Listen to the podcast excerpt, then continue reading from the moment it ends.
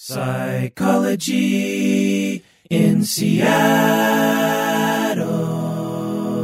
Hey, deserving listeners. In this episode, I'm going to be talking about the psychology of Larry Nassar. If you're not familiar with him, he was the main doctor for the USA Gymnastics national team. Uh, he was accused of molesting hundreds of young people and young adults, both males and females, from about the age of 1992 until 2016. It's, you know, 24 years, but he was probably abusing people way before that. And in this episode, I'm definitely going to get into his psychology. I'm definitely going to get into his history and maybe why he did these horrible things. But what I'm more interested in talking about are the implications for us and for society because this isn't an isolated case. This happens frequently. And only the most sensational cases do we end up hearing about, and only very few cases actually get convicted.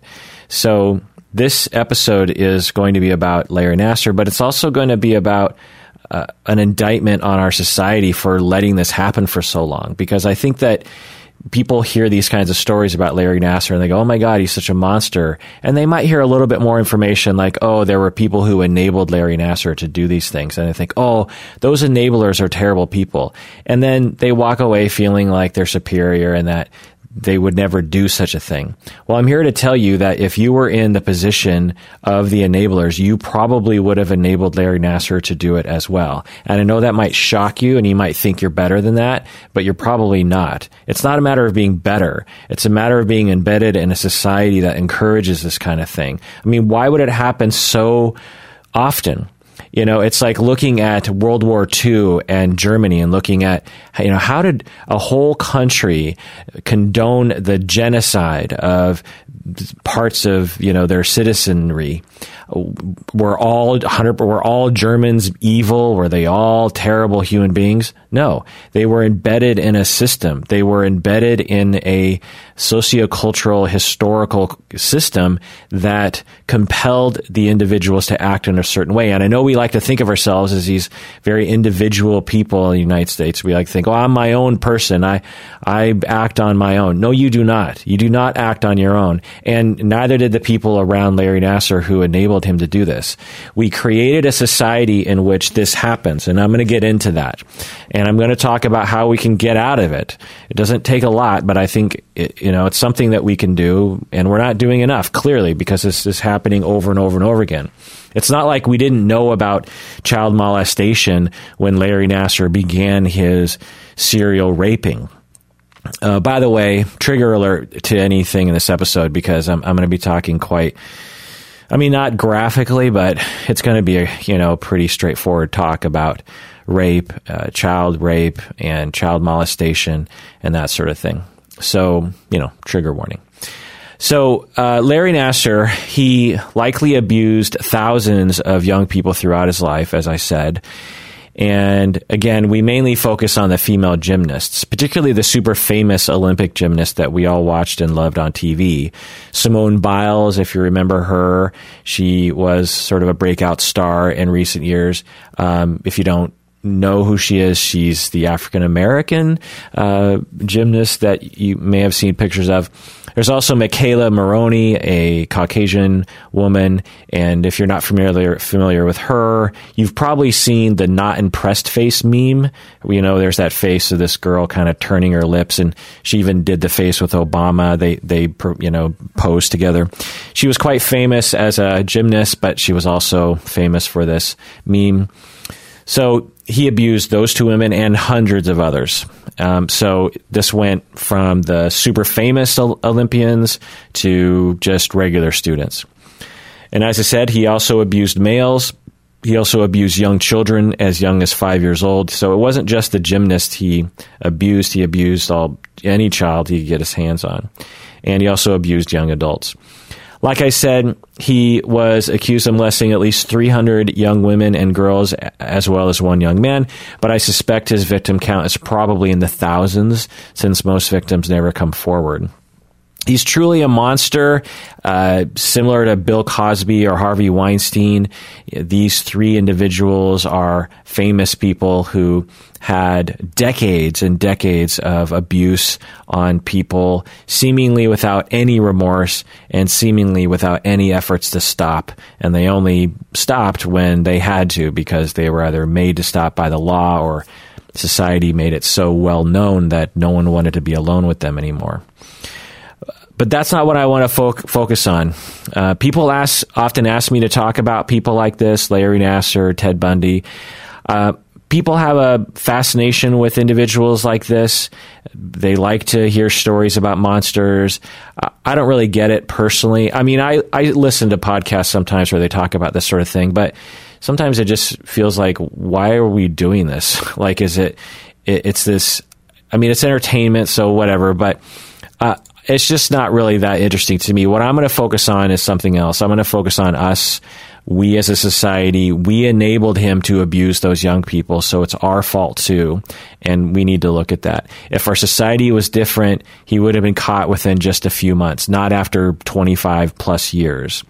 You know, this, this is similar to the Jerry Sandusky case at Penn State.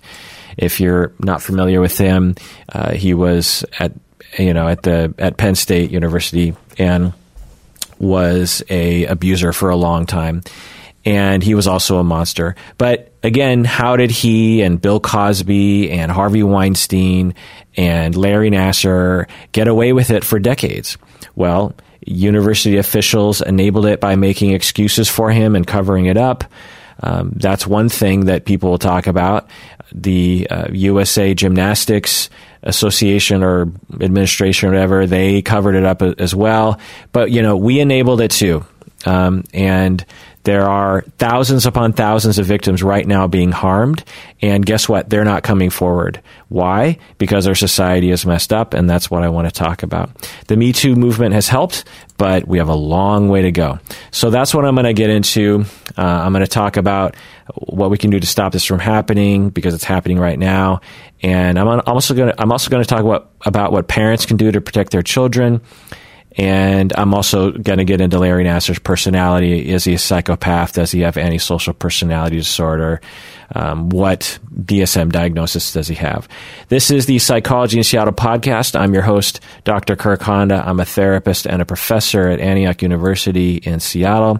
And I'm also a professional podcaster now, thanks to the patrons. Uh, if you're a patron, uh, thank you so much. If you're not, please become a patron of the podcast. And when you become a patron, you get access to um, arguably our best episodes. We've done 950 episodes or so, and two or three hundred of them are uh, the best of our you know episodes, and they're only available to patrons. So go to Patreon and become a patron now. It's also a way that I just know that you like what I'm doing, which I'm not always quite sure of. Um, so, just some some minor demographic details about Larry Nassar, Caucasian guy. He's 55 years old today, 2019. He's from Michigan. He was a physician at Michigan State University.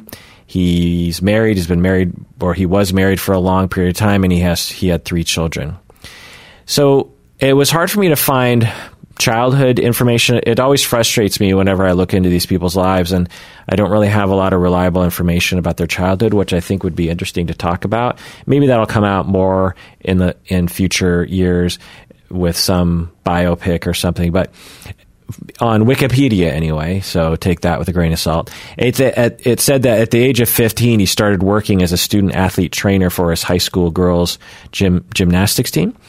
Uh, so as a teenager, so I'm gonna I'm gonna speculate that he's always been since he was you know 10 to 15 years old.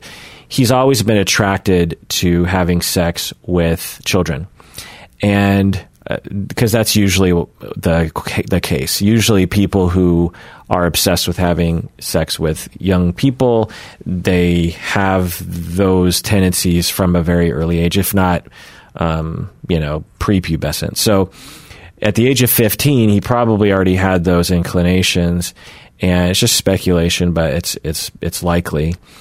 And he starts working for his high school as a student athletic trainer for the girls gymnastics team.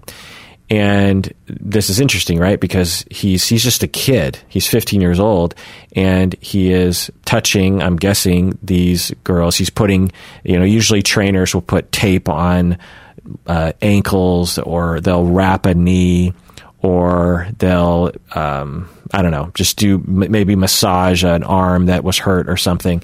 And so at the age of 15, it's possible that he began to associate his pedophilic tendencies with gymnastics. That, uh, you know, just to go off course a little bit here, again, all this is speculation because I have no idea, but when we are 13 years old, 15 years old, we emerge often as a sexual creature and we start to associate certain things with uh, what turns us on. So if you're 13 years old and you're a young woman and you um, are getting sexual charges every once in a while and you see, I don't know, someone who is rapping, you really like a hip hop star, and you just think, oh man, that guy is uh, he really you know gets me going really that guy really makes me horny when i watch him on mtv or something well, a lot of things are getting encoded in the brain, getting associated with that sexual charge. Uh, the fact that he's on TV, the fact that he has a particular uh, look to him, the fact that he has a certain aggression in his voice or something, the fact that he talks a lot, the fact that he uses his arms a lot or you know whatever. Certain certain ways that his jeans look or something and then all those things become encoded into your uh, sexual repertoire, so to speak, things that will also turn you on. So originally, the the way the jeans looked on that guy didn't turn you on, but because he turned you on, and because you were having that emerging sexuality, then suddenly the jeans are now part of what turns you on. And then in, in a, you see another fella, and he has the same kind of jeans or same kind of look to it and you know makes his butt look a certain way, and boom, you get a sexual charge because of of that association. So we all have that, and we start developing those associations early in life, you know, prepubescent as well. And there's a lot of strong evidence for that. Anyway, so he, uh, Larry Nassar, is an emerging sexual person in his teenage years, probably already attracted to young people but for him at that age, they're not that much younger than him. But anyway, he starts to uh, touch these gymnasts. And I'm guessing, just speculation, that this began his sexual love affair with with young gymnasts, and then it was you know just became a part of his life in the same way that you with your hip hop and your jeans you might like your husband of 10 years to uh, dress up in those kinds of jeans and you might want to play hip hop while you're having sex or something on the on the on the Pandora station, and you know, so it's all f- fine and consensual and normal sexuality in that situation. But for Larry Nassar, it of course uh, was not. Um, so uh, a way that this could have worked out better for Larry Nassar is if you know if we actually had ways of treating him and reaching out to him and helping direct his sexuality. It's possible that we would have been able to direct him towards uh, associating sexuality not with sneaking a feel on a gymnast, but instead maybe he could have dated a gymnast and had consensual, mutually satisfactory sex with uh, another 15 year old girl that was a gymnast or something. So it, uh, if there was some way we could have helped him from the beginning, we might have been able to steer him in a different direction, which I'll get into later. Okay, so he eventually gets a job as an adult working for the USA gymnastics team. And for decades, he worked closely with the team and the coaches and the families and the kids. The, the gymnasts often had physical problems. Me not having lived in the gymnast world, watching the HBO documentary really gave me an idea, a glimpse into that world. Apparently, for highly competitive gymnasts, they're in pain a lot. They have broken bones. I mean, they're they always make it look so easy. The the Olympians, right? They they the pommel horse thing. You know, they they're they're flipping in the air, they're flying, and then they just nail this landing, boom, and it just looks like they're superhuman. They just look like when Iron Man lands in the three pointed pose. It looks like, man, what an amazing feat. Well, what is happening in these gymnasts' bodies is uh, terrible things. Bones are breaking, uh, ligaments are popping, muscles are having problems, spine problems, neck problems. And when you are in a highly competitive uh, gymnastics situation, then you're really dependent on your uh, physician who knows how to treat such things. You need to have, and especially something as elite as the USA Gymnastics team, you're going to have the cream of the crop when it comes to a physician. And Larry Nassar was the cream of the crop. He was uh, apparently amazing at what he did. People would report that he was a miracle worker. And this is something that I think gets lost in, in the storytelling is, is how g- good people uh, saw him, how good at his job people saw him.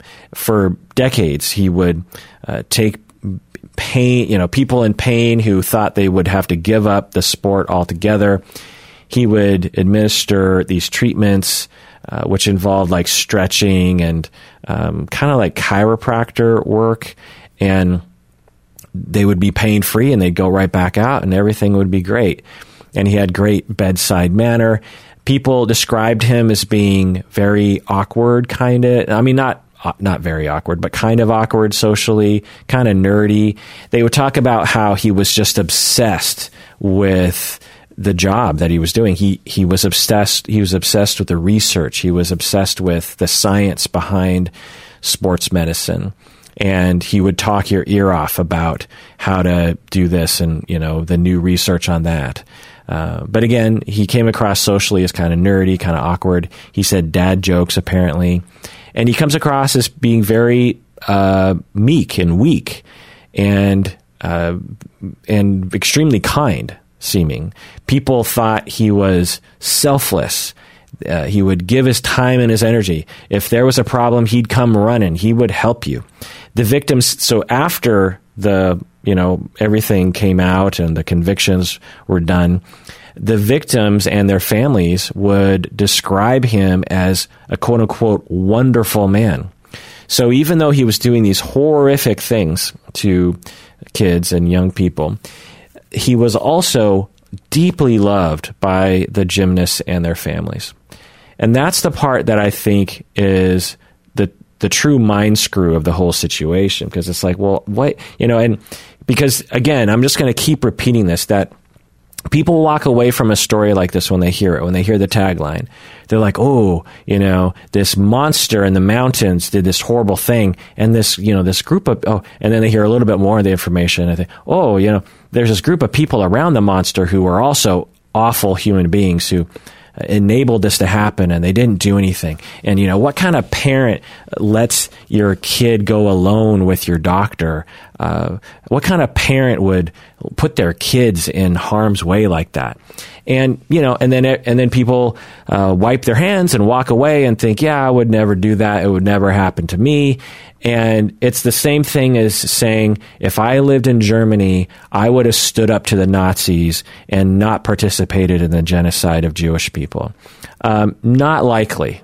Not like, maybe, not likely. So, you know, that's the important thing. And so, one of the aspects of this to, that I, I want you to really accept as real is the accounts from the parents saying that even after all was said and done, when, when they look back, for many of the parents and many of the gymnasts, even after knowing what he did, they still have a fondness for him because of the years and years and years of dedication and love and um, kindness and generosity that he gave the families and the kids. And that was real. Now we can get into whether or not it was a grand manipulation or not, and uh, we'll get into that debate in a bit. But that needs to be acknowledged that he wasn't a monster at all to anybody.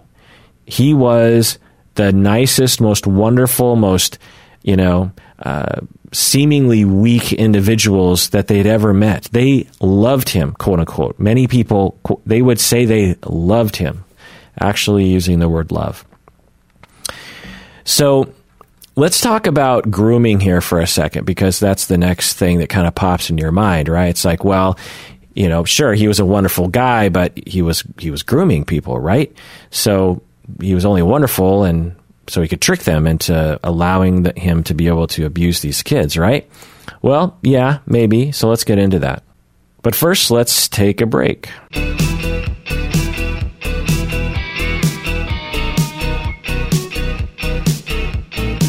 All right, we're back from the break. Again, as I always say after the break, if you haven't become a patron of the podcast, do so now. Go to patreon.com, become a patron. Uh, know that part of your pledge goes towards various charities that we support. We've given over $10,000 to various charities over the past couple years, and uh, we we just love to support important causes. And also, of course, when you become a patron, you support our cause of making this podcast. This episode, for example, of Larry Nassar, it probably took me, I don't know, 10 to 20 hours to prep for it. I, it's a complicated thing. I, I have uh, 15 pages of notes here that I had to sort of take and organize. And so when you become a patron, it literally gives me money so I don't have to lose my house spending time in this podcast because essentially I take my you know work away from my other work that I get paid for. I cut back on my regular job so I can spend time in this podcast. So if you like you know good content, then become a patron, please. Very nice of you. Uh, so let's talk about grooming. So grooming is a slow, methodical process, and it's uh, again often something that people think that they would be immune to. They would say, "Well, I I would detect the grooming," or once we cross a certain line, I I would say no. I, I draw boundaries. And again, maybe you would, but most people don't. And most people are not stupid. Most people are smart. Most people know the deal. And yet they can be manipulated in this way. It's just really hard.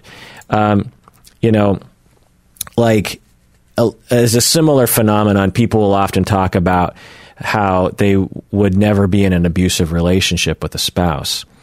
Well, I'm here to tell you, being very close to abusive relationships, both both personally and professionally, that anyone can get beaten down slowly and methodically to the point where they find themselves in a very abusive relationship and have a really hard time getting out. Anybody can, anyone can have that happen to them.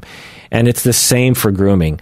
Anyone can be groomed because when you're a good groomer, when you're a, when you're a Larry Nassar, you just know what to do. And you know how to play the game. And he definitely knew how to groom people. He was extremely methodical in his grooming, and he took a lot of time. One could say that, you know, Uh, you could argue that his entire medical degree was in preparation so that he could harm young people. So let's get into the definition here of grooming in a nutshell, it's just preparing a child to be a, to be abused. Sometimes it's applied to older people too, but it's generally applied to child victims. And you the the abuser will groom they'll prepare the child to be abused by manipulating not only the child but they'll also manipulate the child support system they'll also manipulate the time and place in which they uh, abuse in which they get access to the kid. And they might even manipulate the community in this in the way that Larry Nassar, uh, uh, you know, he groomed everyone. He groomed the children. He groomed the parents. He groomed the support system of the families. He groomed the time and place because he would figure out ways to get the kids alone and he groomed the the community he he groomed the gymnastics community and the press and everybody and when people, abusers will groom by manipulating all these people and things. They are trying to gain access. This is the important part to an abuser is they, they need to get access to that child. They also need to manipulate everyone to get the child to comply with them. It's very important to the perpetrator that the child comply. And they also need to make sure that the child doesn't talk about uh, what happened. So it's this kind of three step process where they need to gain access, they need to get the child to comply with the sexual act, essentially, and then afterwards they need to make sure the child doesn't doesn't talk about it. Now there are um, also different steps we can talk about here in terms of uh, they will select a victim. So so that's an important part of the step because one way you can actually protect your children is by not making your child um, a, an enticing individual. And we can get it. Well, I might as well get into that now. So one of the ways that uh, you know perpetrators will look for good victims are they'll look for kids who are highly compliant to begin with and who are kind of quiet and seemingly weak. You know, if if you have a kid who's really loud and says whatever's on their mind, then perpetrators are going to stay away from that kid. Now, I'm not saying you're supposed to raise a bunch of little assholes. what what I'm saying is that um, it, if your kid so there's two things i'm saying one is is to help your kids with assertiveness that's for sure you know assertiveness is not being an asshole assertiveness is being assertive you know, asserting your needs while taking care of other people at the same time. But um, so I'm also I'm saying that, but I'm also saying that if your kid just dispositionally comes across as kind of weak and obedient, you you might want to just be extra careful around them. This isn't to say that outspoken kids can't be abused because they absolutely can. Uh, not be not most of the factors involved in preventing child abuse involve society, not individual. We focus way too much on how do we teach our kids, and that's a very important. I'll get into more of that later. Absolutely, massively important.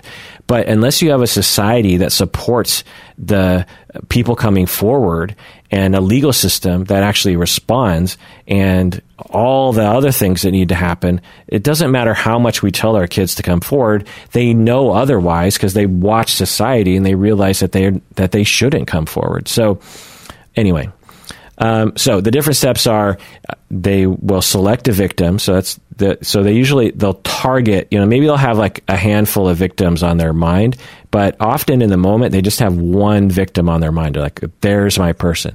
In a sick way, you can equate it to you go. You know, you're single. You're a 25 year old, and you go to a party and you, you want to meet someone and you see someone across the room or you know you see you scan the room you're chatting with people then you, you know you see about five people that are good candidates but then you see this one person across the room like that's the person I want to talk to.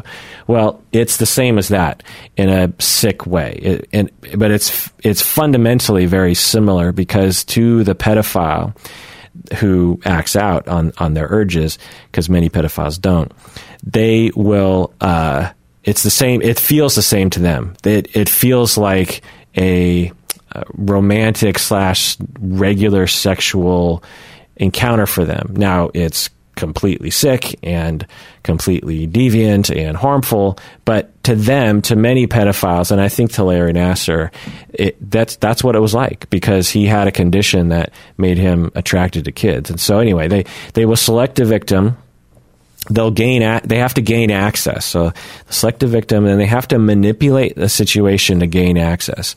Now larry nassar had this wonderful setup where he had full access to kids alone in his uh, exam room. Um, now sometimes he would gain access just by hiding the abuse from the parents. So sometimes the parents would be in the exam room and the and larry nassar would figure out a way to trigger a warning because I'll get into some, some specifics here. Larry Nassar would put his finger into the people's, you know, vaginas, uh, to the young women's or girls' vaginas, and he would be doing it, that for a while, right in front of the parents, but the parents couldn't see it the and and the kid would just be you watch the HBO documentary. It, it, they actually talk to the victims about this, and it it it, uh, it becomes very clear. But to the victim, she's like, um, "What is happening right now?" And she's looking over the parents, and the parents are just like oblivious, just going. I mean, they're not oblivious, oblivious like uh, they're stupid. But Larry Nassar was just so good at what he did that he he probably knew that if he did it this way, the kids would learn. Oh, so I guess this is okay, or I can't really turn to my parents for help because they don't really care. And so he would, in a way, it was it was might have been his plan in some instances to make sure the parents were in the room because it, it assured that the kid would be quiet afterwards and would allow him to escalate the situation, which he usually did. But anyway, so the through the grooming process, you select a victim, you gain access, and then you have to develop trust. This is a very important step to the grooming. You get the victim to trust you. You get the support system around the victim to trust you. You you create a very trustworthy vibe to the world uh, you come across as very trustworthy to everyone, and you might actually be very trustworthy in all the other ways except for the one in which they victimize people. So you might actually be true to your word. You might be very dependable. You might be very loyal. You might be very nice. You might be very helpful and generous. And you know, that might all them all those things might be true. Many pedophiles, and that's because that's the other thing is that people walk away is like, oh, Larry Nassar, he must have been this monster. No, he was, like I said, a wonderful, wonderful human being, and he was also a molester, a child molester. And that's an important thing to remember. And people say, oh, he couldn't possibly have been really wonderful, right? And I would have seen through it if I were. No, you would not have seen through it. I guarantee you on that level, you would never have detected, oh, he's a child molester. There's just no way because everyone saw him as this wonderful person because he on the outside was. Now, maybe on the inside he was also wonderful. I mean, again, we'll get into the debate on that later, but um, so either he was extremely good at manipulating everyone, or he was actually legitimately a nice person, which is also many pedophiles are legitimately nice people, um, and they have this, you know, this attraction that is very compulsive to them. Um, so, select a victim, gain access, uh, build trust, and then you have to desensitize the child to the touching. This is an important part of the grooming. So, the perpetrator won't typically go straight for the gusto. Uh, so, like Harvey Weinstein would do a little bit of this, but mostly he just went for the gusto. He just utilized his power, his physical strength, and his um, social power, his you know occupational power in show business to just to just strong arm people into uh, doing things that they didn't want to do.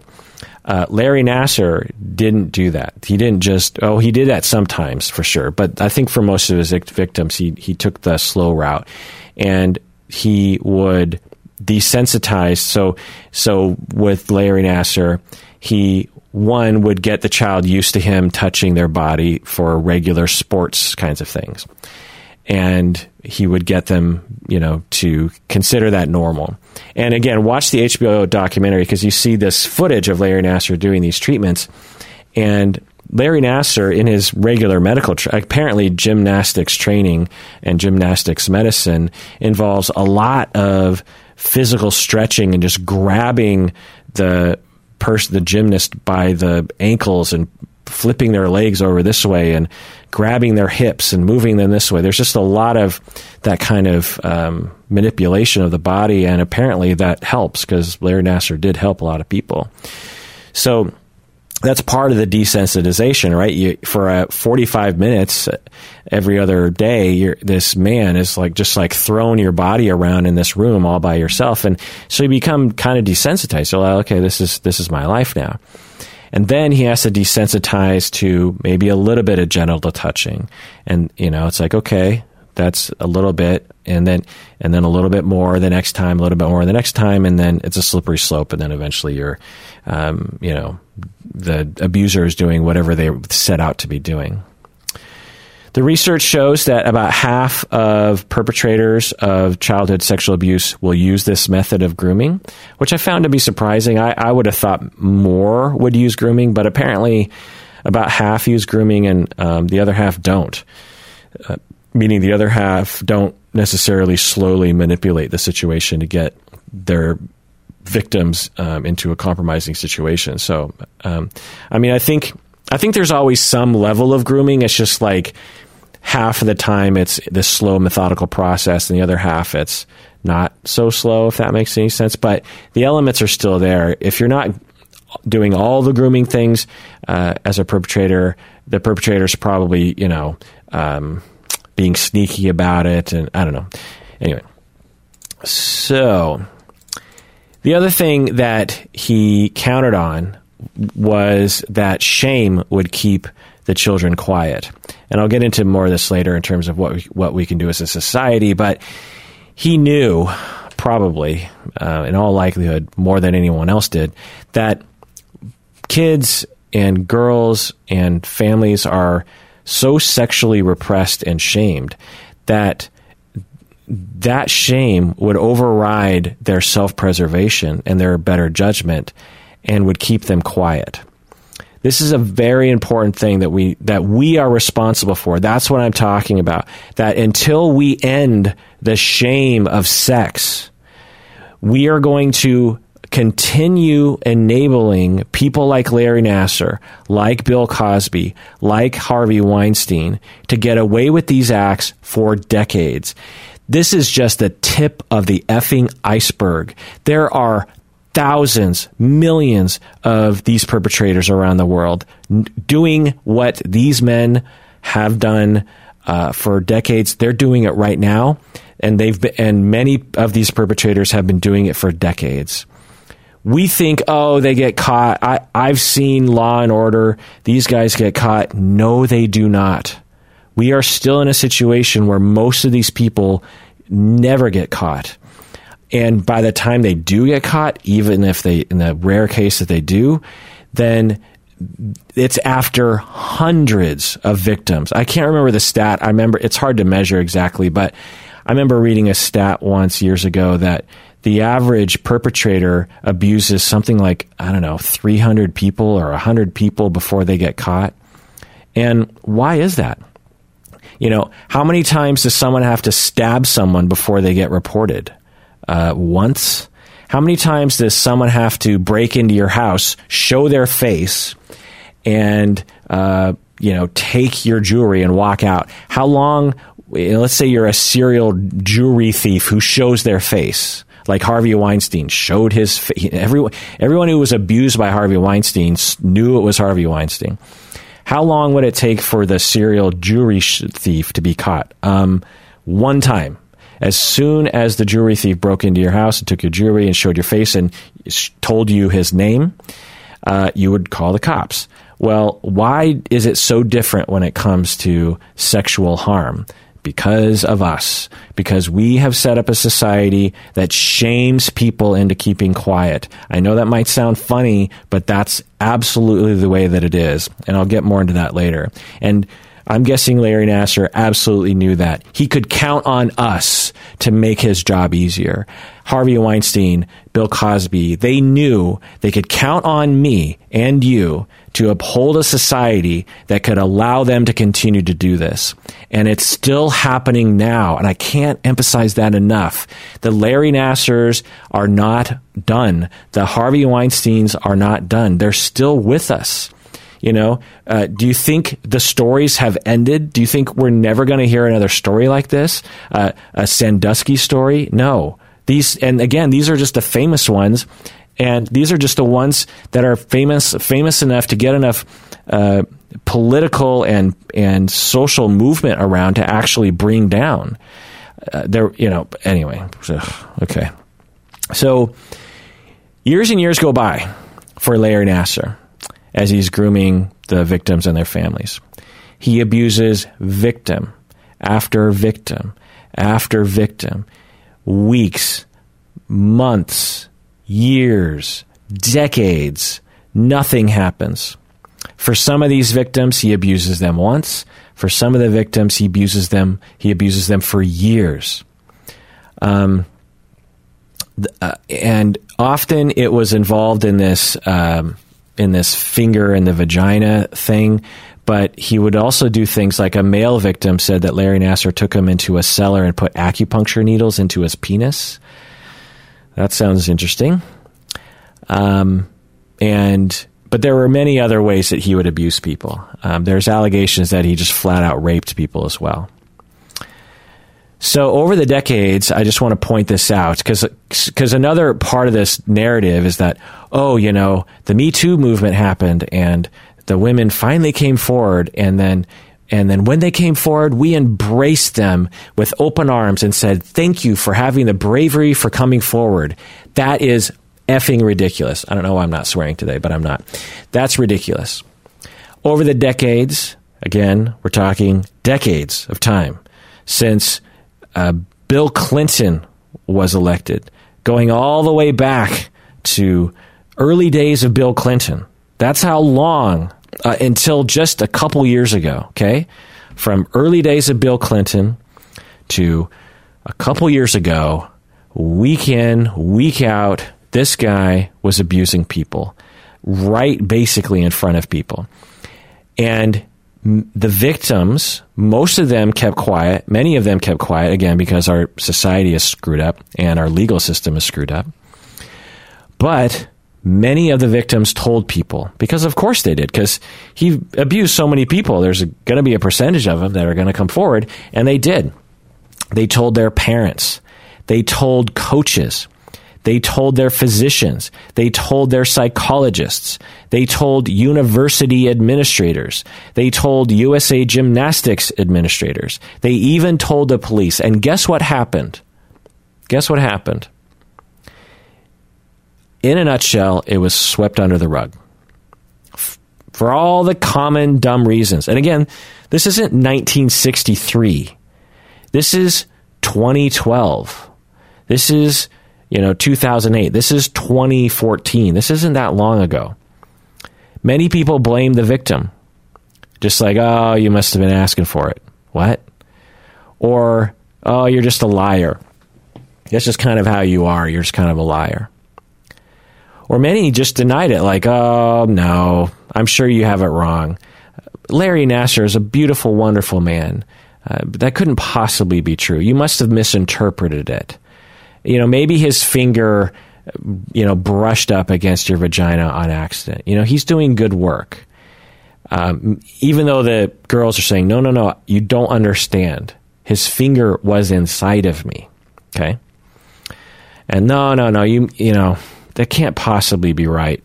Um, now, many who even uh, believed what the kids uh, and didn't deny it they were scared to do anything about it because their society is so screwed up. They've seen other victims come forward and they've seen other you know other advocates of victims come forward. And they've seen the abuse that everyone gives back to them. They've seen the lack of response. And so you know it it's not a irrational thing if your kid comes, so let's just say you have a kid in gymnastics and your kid comes to you and says, I have a coach or a, trainer, you know, a athletics trainer, a uh, physician who did what I think to be sexual abuse to me. As a parent, it's not necessarily irrational for you to say, I don't think it's best if we go to the police with this. Now, it should be okay to go to the police with it. But because our society is so stupid, because you and me participate willingly in a society that is so backward and so stupid and so laughable that supports ideas that promote uh, these notions of blaming the victim. You know, again, I'm just going to hammer on this a billion times. So if you had a kid who was stabbed by a doctor by, with a knife, you know, the doctor gets angry. I can't believe you didn't pay your bill. Picks up one of the scalpels and like stabs your kid in the in the thigh. If you just know, just think about, it, you know that if you went to the cops and you said, um, um, "I need to make a report," this physician stabbed my kid. you know that the cops would take it seriously. You know that the the the press would see your kid as a victim. They would see you as a good parent for making the report. They would see the doctor as like, what's wrong with that person? Now, change the situation where your kid comes to you and says, I think my doctor, you know, while he was doing all these different gymnastics things, uh, I think he put his finger inside me. Now, let's say you go to the police. Do you think you're going to get the same response? I don't think so. Let's say you go to the press. Do you think you're going to get the same response? I don't think so. Do you think kids at school are going to treat your kid the same way as if your kid was a victim of a crime? I don't think so. I think the kids at school, because they're taught by us, because we teach the kids how to, you know, react to things like this. I bet you anything, half the kids at school are going to call your kid a slut. Do you know how stupid that is? And that's us. That's us. And that's why Larry Nassar got away with it for 25 plus years. So, uh, so yeah, so, so, you know, parents were told, coaches were told, physicians, psychologists, university administrators, gymnastics administrators, the police were notified. Um, but the main culprit here was the USA Gymnastics Administration because they were the main sort of bosses and overseers of the situation. Uh, they were directly involved with the coaches and Larry Nassar and the parents and the kids and you know the Olympians and all this kind of stuff. And they heard a, a lot about it. And not only did they do nothing, but they actually made efforts to completely cover it up, similar to the Catholics, right? The Catholic Church, you know, initially tried to, for many, many years, decades, try to cover up the fact that some of their priests were sexually abusing kids. Boy Scouts, similar story. That's coming out lately. It, it's a very age old story in our stupid society that, that we made. Again, the USA Gymnastics Administration, uh, they're not made up of a bunch of evil people. The Catholic Church Administration, they're not made of, up, of, up of a bunch of evil people. The Boy Scouts Administration, they're not, they're not a bunch of evil people. I know you'd like to think that because it makes things easier, but they're not. They're like you. And if you were in that situation, I'm going to make a guess, and I would bet that you would have acted the same way. Not because you're stupid, but because we create a society that makes it so hard for people to act rationally in this situation because we shame sex so much and we don't react well to these kinds of situations. And I know that's hard to accept I know it's like, no, no, no. I wouldn't, I wouldn't have done that if I was in the USA Gymnastics Administration and I heard, a, you know, multiple accounts of the physician abusing these kids. I would have absolutely done something. I don't think you would have. Um, which I'll get into more later. I keep saying that. I keep getting into it, and then I'll say I'll get into it more later. But anyway, um, yeah, the USA Gymnastics Administration absolutely allowed Larry Nassar to continue abusing the children, mainly to save their reputation, but also to, eh, and that's the part of it that I want to point out is that why would it hurt the US? Why would the USA Gymnastics Association or whatever you know team? Why would the Catholic Church? Why would the Boy Scouts uh, not report something and worry about their reputation so much? That's on us because their reputation would go down. And the, the Catholic Church has suffered massively in the wake, uh, you know, in terms of their reputation. Now, you could argue that half, at least half of that reputation loss is because they tried to cover it all up, right? But I bet you anything that even if they didn't cover it up, that they would have lost reputation. And that's stupid because uh, research, you know, I'm not an expert on this, but my recollection of the research was that in the Catholic Church, they have the same rate of uh, child molesters as they do in the regular population. Like if you just if you just take a you know a swath of the regular population, say you know one in every ten thousand people are child molesters, or you know something like that. I don't know the rate, but it's some kind of rate. Let's just say one in ten thousand people are child molesters. Well, in the Catholic Church, the same rate applied to priests. One in 10,000 priests were child molesters. I can't remember the rate, but it's, it's, it's a similar rate. And so it's not like the, ca- the Catholic Church had a lot of rapists in it. Uh, from my memory of the research, they just had the regular rate. So you know, why couldn't they just come forward and say, like, well, we have the regular rate of child molesters that sort of slip through the cracks and we deal with them swiftly and strongly and, you know, openly.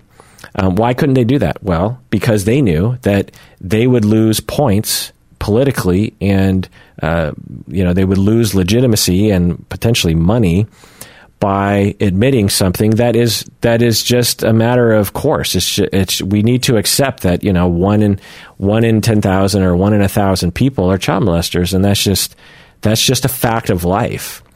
And it doesn't mean that the Catholic Church it doesn't mean that all priests are evil. It just means that some are doing bad, terrible things. And so I hope I'm making it. I hope I'm making sense. Sometimes I wonder. Sometimes I feel like I need Umberto here to be like, um, you're not making any sense. Anyway, so again, many, many years, 25 ish years of sexually abusing kids, many reports being made, nothing is being done, and my God, right?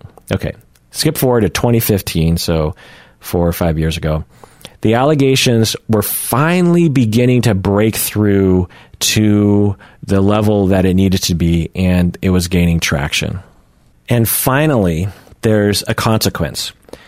The USA Gymnastics people, they cut ties with him after learning about the allegations becoming much stronger. Now, again, the USA Gymnastics had known about allegations before, but in 2015, they finally started to realize that the cat was out of the bag and they weren't going to be able to cover it up. I mean, that's the way I see it. 2016, so I, th- I think he loses his job with the gymnastics team at that point.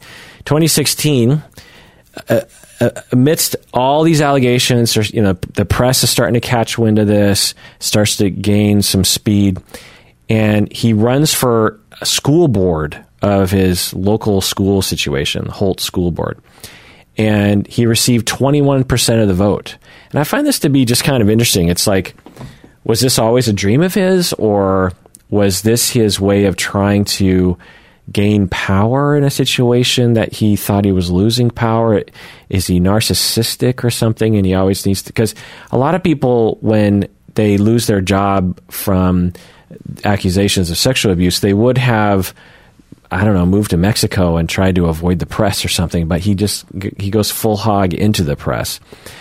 He's fired by Michigan State University. More women came forward. Um, hundreds of people supported him through the accusations. Lots of women supported him. So as more women were coming forward and saying, "Me Too," this is before the Me Too movement really, you know, caught wind and people are saying, "Yeah, I he did it to me too."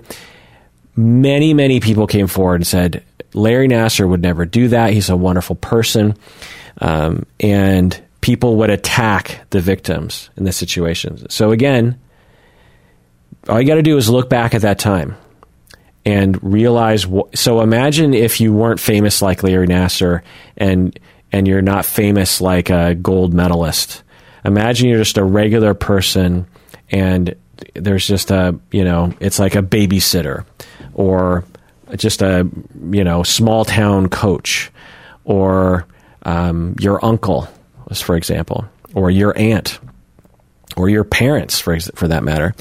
And you come forward, well, you know, the first response often is no, no, no, no, no. That person would never do it you're mistaken or you're out to get money or, you know, did you hear the story from Latoya Jackson? You know, she da da da. There's always there's always these excuses, and that's why people don't come forward because they just know like I'm not going to get, you know, it it won't just me be it won't just be me telling my story. It won't just be me saying I'm finally ready to come forward and say this. That's not that's not going to be the narrative. The narrative is you're a money grubber, you're a liar, you're uh, you know mentally ill or something. You know, there's always something, particularly for for girls. Uh, skipping forward to the end of 2016, the FBI. So at this point um, in the media, it's like, well, maybe he did it, maybe he didn't. And a lot of people around him are supporting him. And of course, all the people who had sort of known about it are, you know, quietly keeping to themselves. In the end of 20, 2016, the FBI does an investigation and they find 37,000 images of child pornography and on his computer or in his house or something. And they find a video of Larry Nassar molesting underage girls, multiple girls. So, boom, this thing hits the press. And then the naysayers, guess what they did? Well, they shut up because there's nothing more to say.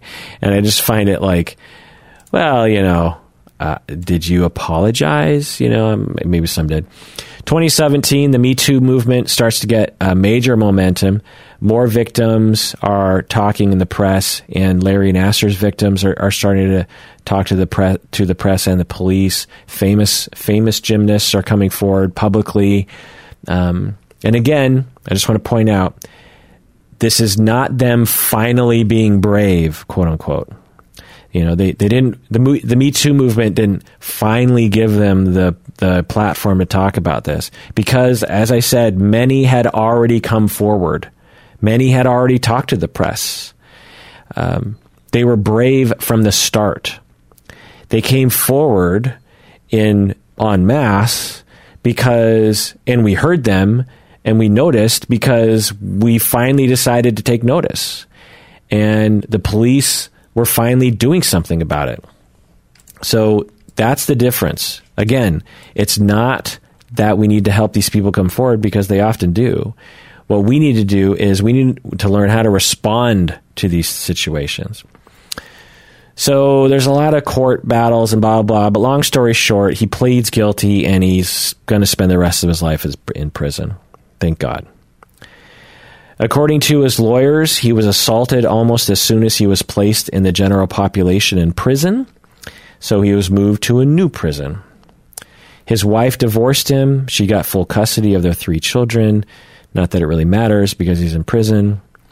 His medical license was revoked for three years, which seems a little weird. It's like, why wouldn't it be revoked permanently? But having been part of license um, um, actions and sanctions, it's probably just a standard act that they take. You know, just revoke it for three years and maybe we'll review it or something. But anyway. 2018, beginning of 2018, Judge Rosemarie Aquilina, Aquilina uh, allowed his accusers to present extended victim impact statements. So, you know, sometimes in criminal proceedings, the judge or some situation will allow these public statements to be read by the victim to the perpetrator. And the judge allowed uh, the many accusers to publicly, on camera, uh, you know, provide statements to Larry Nassar, and Larry Nassar just had to sit there and take it. And you might have seen the most famous clip from this was a father who. So they also allowed the family members to talk and a father goes up to the stand, a big guy, and he says, uh, Judge, I respectfully ask for five minutes alone with Larry Nassar because I have a few things I'd like to do to him. And the judge kind of it goes, "Oh, um, I get, aha, I get your joke. No, I'm sorry, sir, I can't allow that." And then he says, "Well, you know, again, I might be getting the sequence wrong, but he says something like, "Well, how about one minute? Could I just have one minute alone with this monster? Because I have a few things I'd like to do to him. And the judge is like, no, I'm sorry. And then he says, well, then I guess I'm just going to have to take matters into my own hand, hands. And he just lunges for Larry Nassar. He just, he just, this big guy just, just rushes Larry Nassar in the, in the courtroom, wanting to tear him limb from, from limb. And the uh, you know the law officials or the court um, you know law enforcers jump on the father and it's it's a very heartbreaking scene because you feel for the man's pain and his anger and he knew he wasn't going to get to Larry you know he he knew that There's, you know, he's like, maybe I'll get a punch in or something, but it's not gonna. I'm not gonna, you know, be able to do what I really want to him, and because he didn't have a weapon or anything. And he's on the floor being cuffed, and he's like, he says something like, you know, what am I supposed to do? or something? And I think one of the law enforcement guys is just like, I get it, I get it, I understand your pain, but you got to stop. And everyone in the courtroom is crying and you know scared and shocked. And it's just it's just a visceral example of the emotions that the victims and the family are going through. I mean that's something i haven't perhaps emphasized yet which is the the lifetime of effects that will you know befall these individuals and their families that it's not over for the victims and the families. For the rest of their lives, they will suffer in all likelihood. That's just how trauma is. It hurts. It hurts your soul. It hurts your spirit. It hurts your psyche.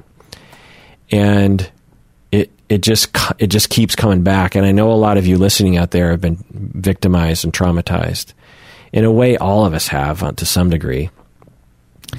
And it comes back and it, it hurts and you you know you feel it again you feel the helplessness you feel the pain you feel the distrust you feel the disappointment you feel the terror and you can recover you could get treatment you could grieve but the pain never really goes away. And the parents too you know for for everyone.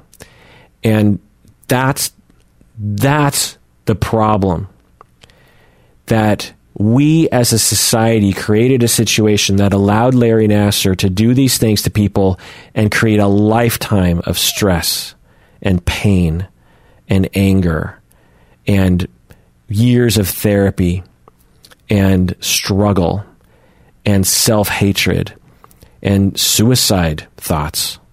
I mean, that's one of the most tragic things about being victimized is you're made to feel like such dirt by the perpetrator that you begin to believe it and then you contemplate ending your life because you believe that you don't really deserve to be on the planet. And that is that's on us, on everyone. It's it's not a matter of, you know, finding the monsters and, you know, detecting them with superheroes who can see through walls and detect thoughts. It's not a matter of you know, police officers hitting the streets and, you know, looking under garbage cans. It's not how we do this. How we do this is through our society, which again I'll get into later. So the judge allowed everyone to talk, um, and 88 people were scheduled to speak. So 88, 88 I mean, usually in these victim statements in, in court, it's usually like one or two people. 88 people signed up and said, I want to say something to Larry Nassar on the record but double that ended up speaking. 156 actually ended up speaking. And I, I commend the judge for allowing this.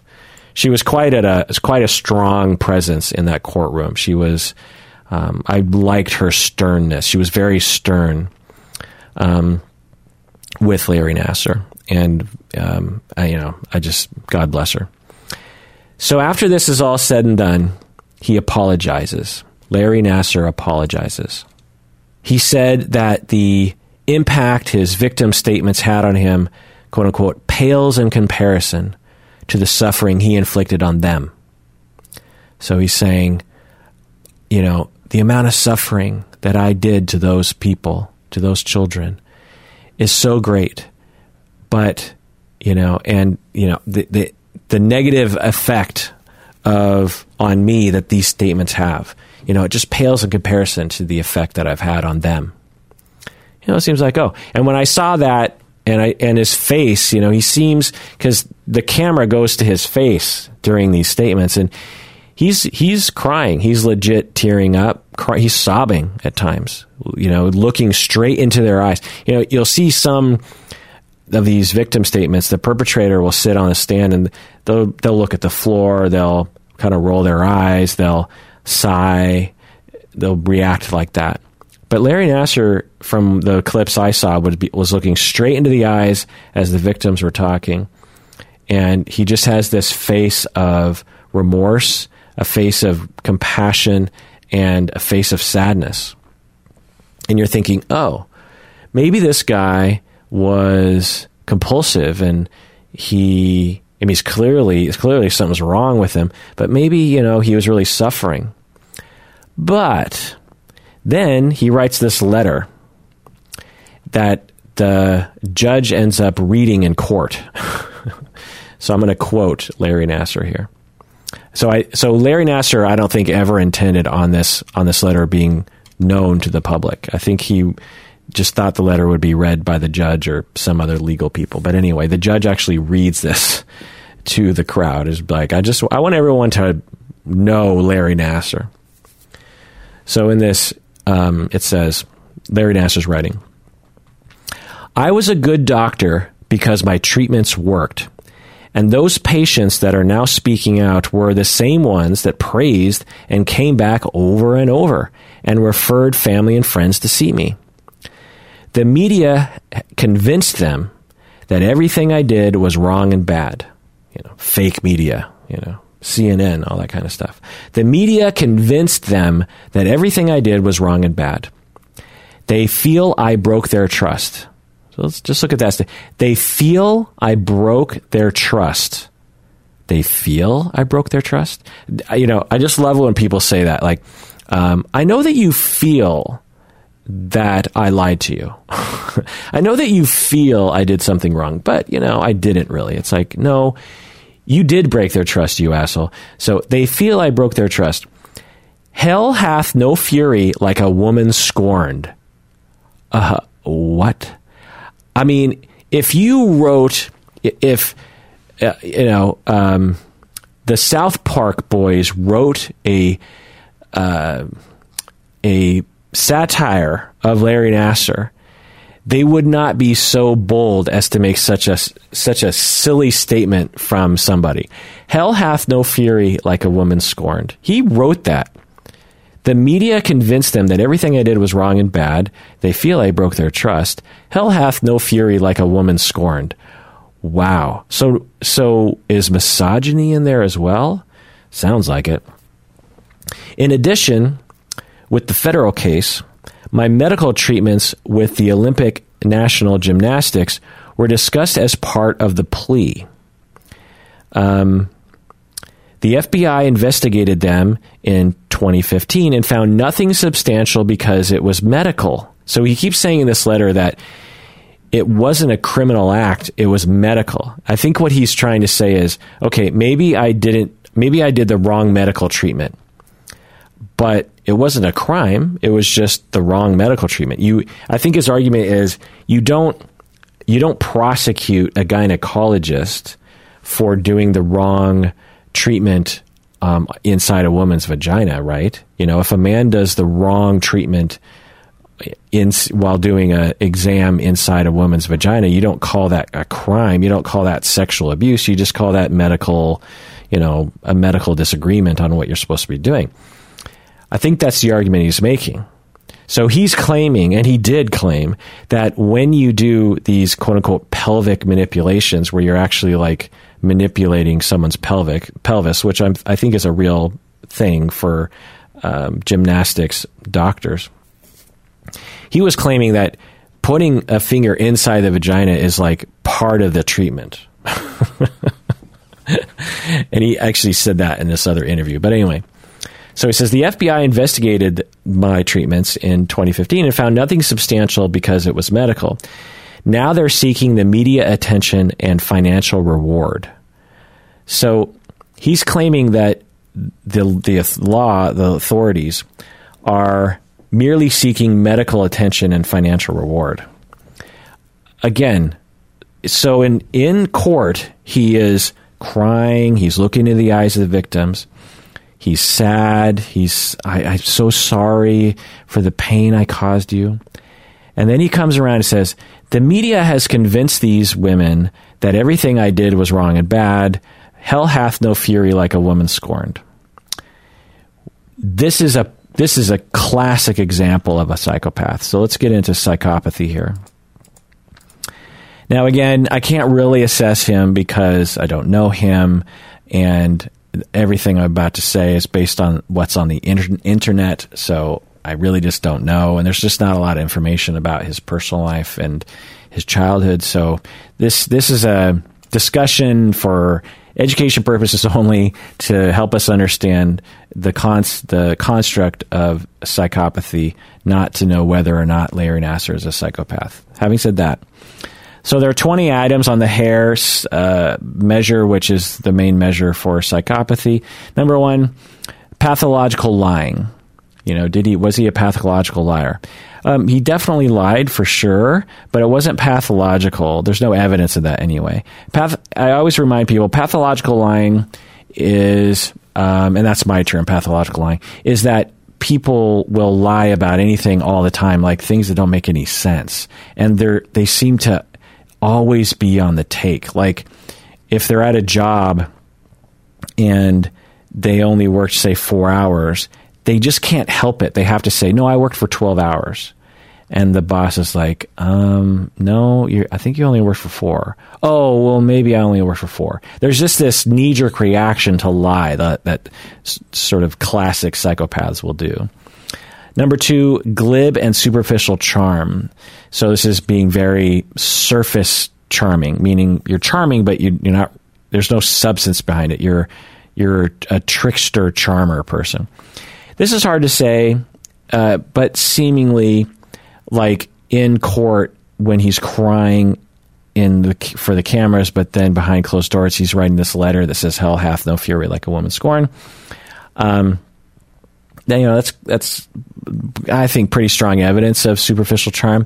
Also, he would groom the families with a ton of charm, and then he would abuse people. Number three, cunning and manipulative. Yes, clearly he was extremely cunning and extremely manipulative. I mean, the amount of effort that he would have to go through to abuse hundreds of, of kids and young adults is tremendous. I mean, the amount of um, little decisions and little manipulations that he would have to do is, is just astounding. Number four, grandiose sense of self.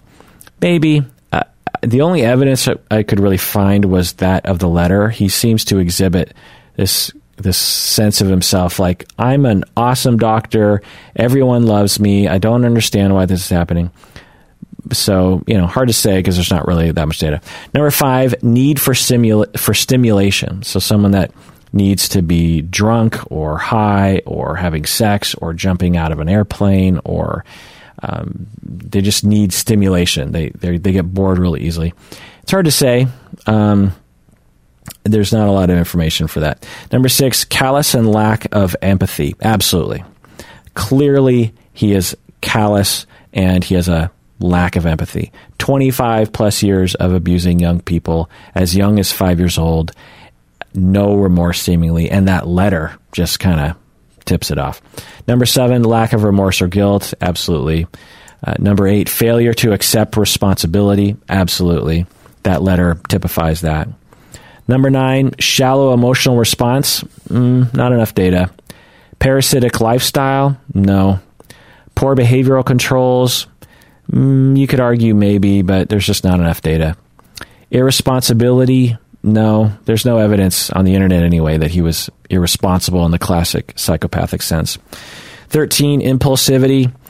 Maybe you could argue that his his uh, sexual abuse was impulsive. It's possible. You'd have to talk with him about this, but there's no real evidence that he has the classic psychopathic impulsivity, where you know the classic psychopath will spend their money compulsively. They'll get divorced impulsively. They'll quit their job impulsively. They'll move to another city impulsively. They'll um, reach out and punch people compuls- impulsively. 14, many short term mar- marital relationships. No. 15, sexual promiscuity. No evidence on the internet. You know, you could argue maybe. 16, early behavioral problems. I didn't hear about any. No evidence on the internet. There could be there. 17, lack of realistic long term goals. No evidence on the internet of that. 18, juvenile delinquency. No evidence of that on the internet. 19, revocation of conditional release. Uh, no. 20, uh, criminal versatility, and no ev- evidence of that on, on the internet. So he has all the classic main traits of a psychopath that I would point out. He has a lack of remorse. He's manipulative and superficially charming. He has no empathy. It's pretty clear he doesn't really care about the victims. And he is easy, it's easy for him, and he's sort of driven by exploitation of other people, particularly people who are easily manipulated, like young children. Um, but he doesn't have the classic traits like lots of different crimes um, since he was a teenage, or uh, you know, lots of crimes since he was a teenager, in and out of prison, many short-term romantic relationships, being sort of a con artist. Um, there's there's not that. The classic psychopaths are are were studied by Hare, and they're they're they're a very particular kind of thing. And so I th- you know I think he had some of the classic traits of psychopathy, but he doesn't really fit the the Hare conceptualization fully. Now, well, let's look at antisocial personality disorder. Uh, so, does he have a pattern of disregard for others occurring since the teen years? Absolutely. So that's the main thing we're looking for. Is you know, does someone have a pattern of disregard for other people occurring for many years, going back to when they were a teenager and maybe beyond that? Absolutely. Now we're looking for three or more of the following: not conforming to social norms. Mm, not really. He was uh, seemingly conforming in you know all the all a lot of ways. Um, pathological lying again. Again, this is like looking. Uh, looking for whether or not he used aliases and whether or not he conned people out of their money and their retirement fund or something. No, doesn't. There's no evidence anyway. Impulsivity again, not really. Maybe if we understood his process a little better, but there's no clear evidence of that. Irritability. I didn't hear any reports. In fact, I heard the opposite. He was very kind. Reckless disregard for the safety of self and others.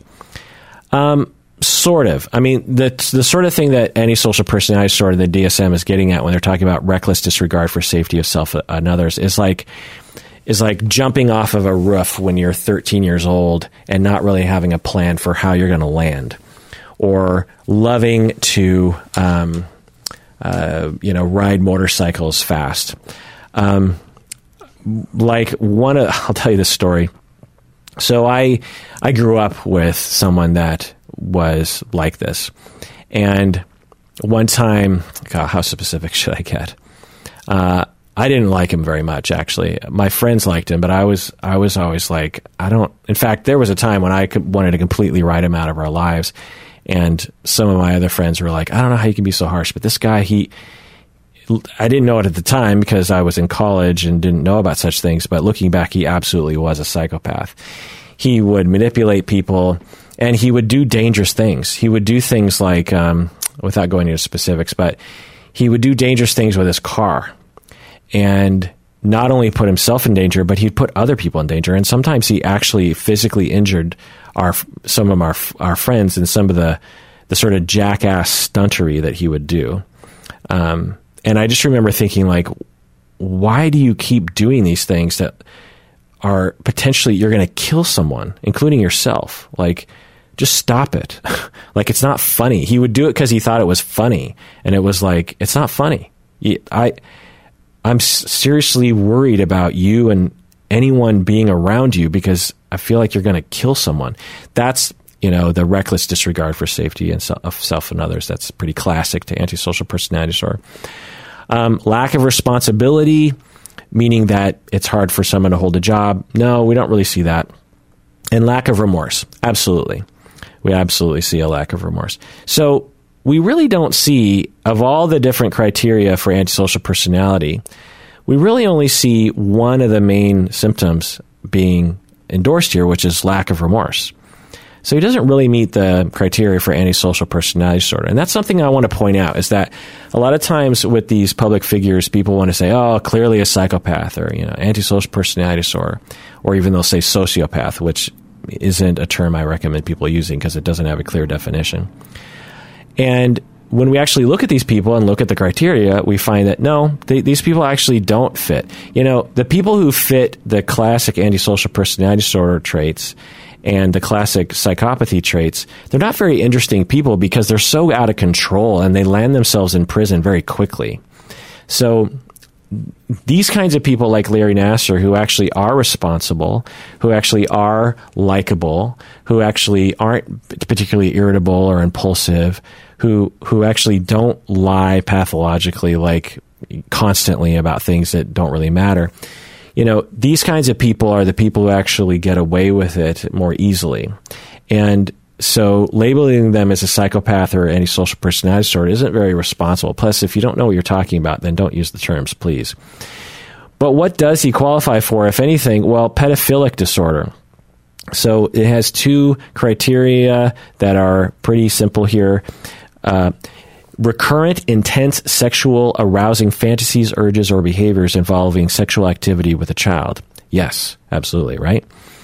And two, has he acted on those urges? Yes. Okay. Well, he qualifies for pe- pedophilic disorder.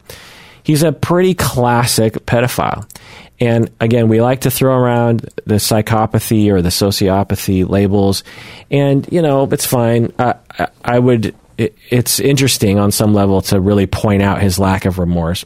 And certainly many pedophiles are not psychopaths, you know, do not have psychopathic traits. In fact, one person who was attracted to kids has actually um, uh, reached out to me recently. He, he said that he is, uh, he or she, I can't remember, uh, but they are attracted to kids, but they don't act on it and they know how to um, manage their urges. And so even though inside they have these urges and they don't know where they came from, they manage them and they manage not to actually harm people.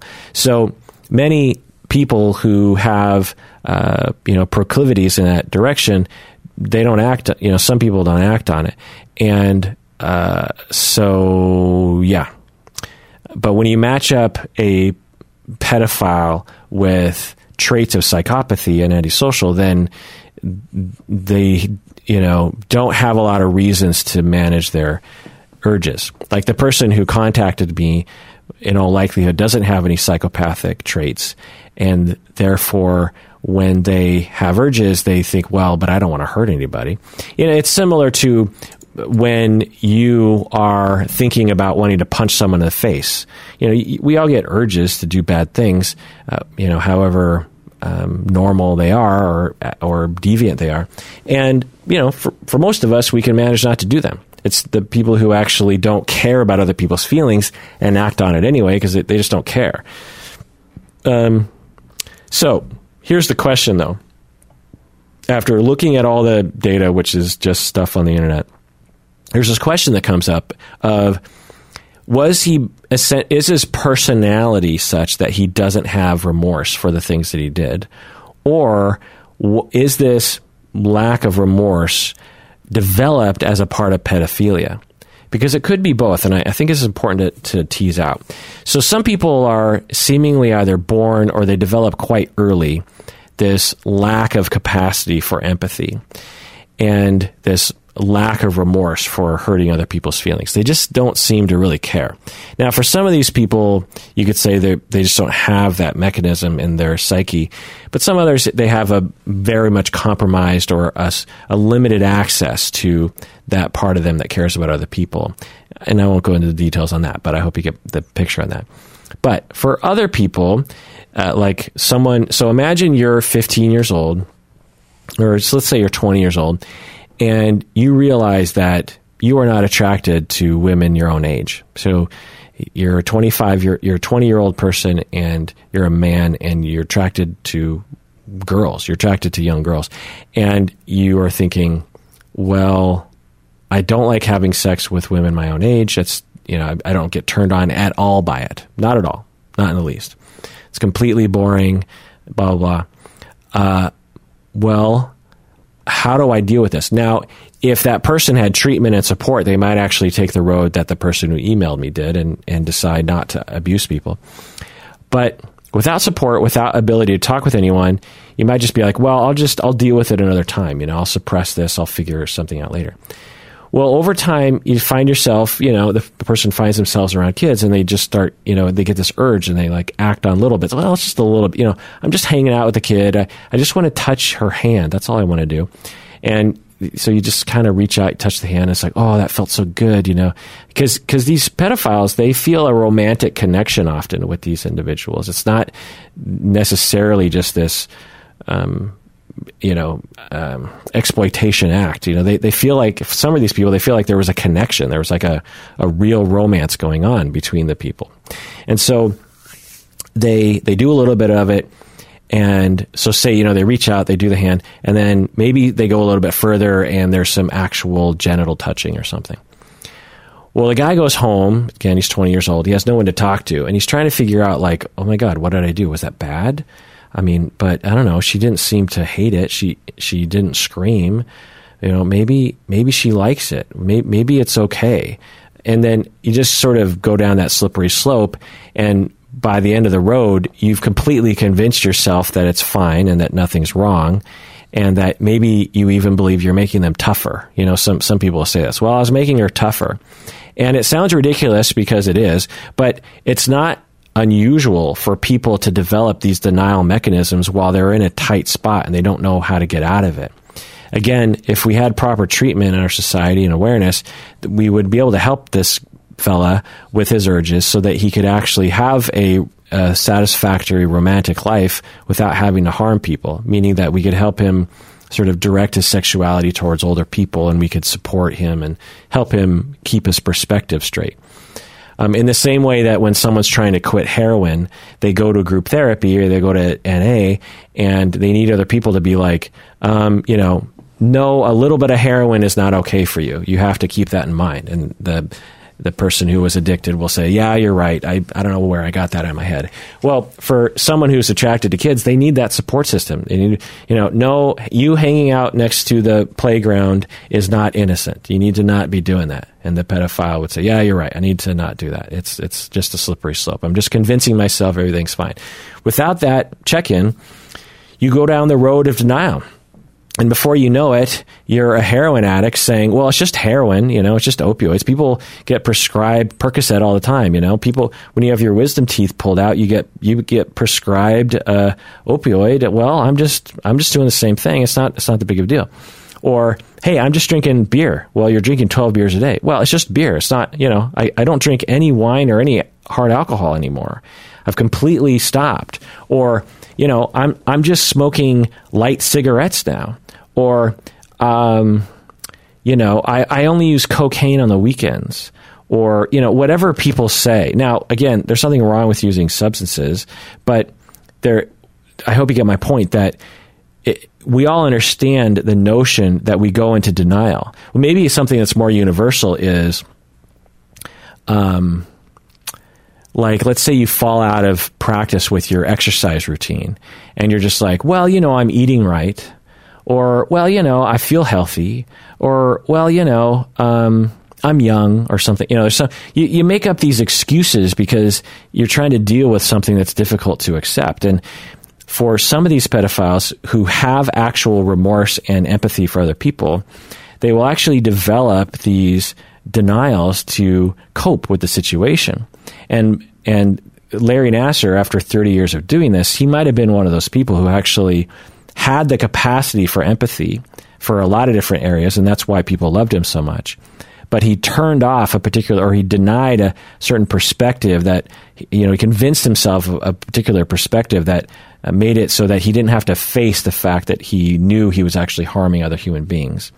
That's possible. It's also possible he had no remorse. and th- underneath the layers, there's no empathy. It's just hard to say uh, I can't really tell from the data because I've I've seen both presentations in real life and they're not really distinguishable.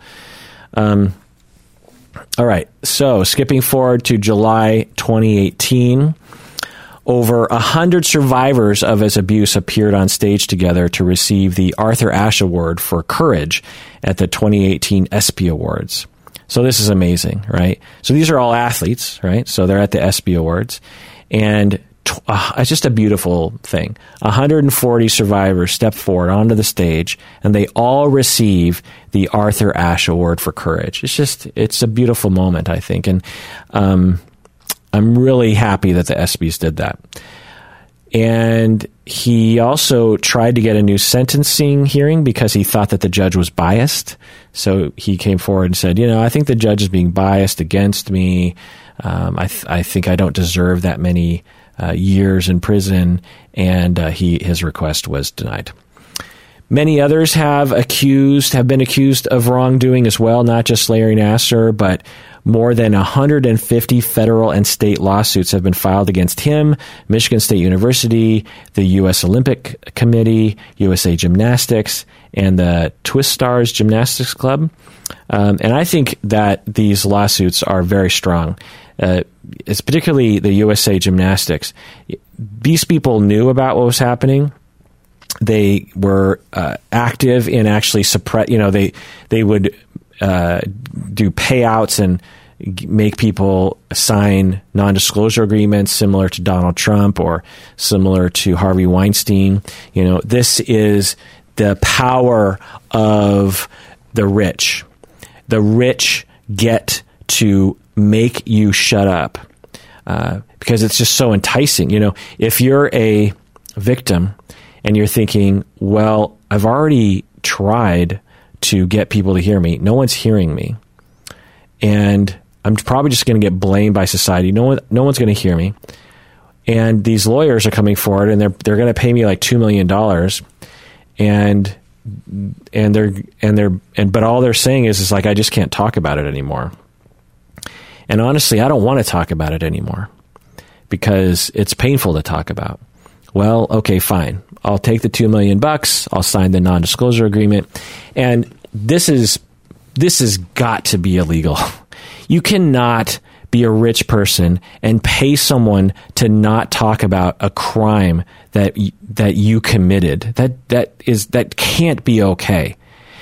Poor people don't have that uh, right. Don't have that privilege, right? Poor I, for example, if I committed a crime, I don't have enough money to pay someone to not, you know, talk about it.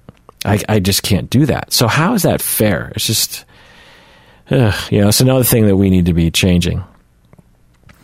The entire 18 member board of USA Gymnastics resigned. The Michigan State University president also resigned.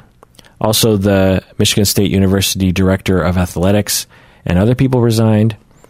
Michigan State University agreed to pay half a billion dollars to the 332 alleged victims. Uh, according to the internet, this is the largest amount of money in history settled by a university for a sexual abuse case. Half a billion dollars. I mean, that's got to hurt the university, right? Um, others are facing charges, actual criminal charges, like the woman who was president of Michigan State University the woman who was a coach who uh, they they show this in the HBO documentary that she she heard stories from the victims and did nothing. And the USA Gymnastics president. And I, I applaud these charges by the attorney uh, general because the you know if you go if you, say you're in high school you're 16 years old and you're a boy and you have two friends and your two friends are like, hey, let's go jump that kid. Okay, so the three of you go and, and you're like, eh, I don't really want to go jump that kid. Um, you know, do we have to? And your two friends are like, yeah, we got to jump the kid. And you're just like, well, I'm not going to participate. You know, I'm just, I, I don't want to get involved. And then your two friends proceeds to jump, proceed to jump this other kid. They take a laptop from his backpack. They walk off, and you're just like, um, you know, I'm just not involved. I didn't I, I didn't do anything. I was just I was just an innocent bystander. According to the law, you are culpable for that crime. And you will you will be prosecuted and you will be sentenced because you didn't do anything. You could have walked away. You could have been like, I'm not want to be part of this. I'm, I'm walking away. Uh, you also obviously could have stopped. You could have tried to do something to stop it. So the fact that these victims went to the coach, the woman coach, and said, you know, Larry Nassar is sexually abusing me, and you do nothing, that is the same thing to me.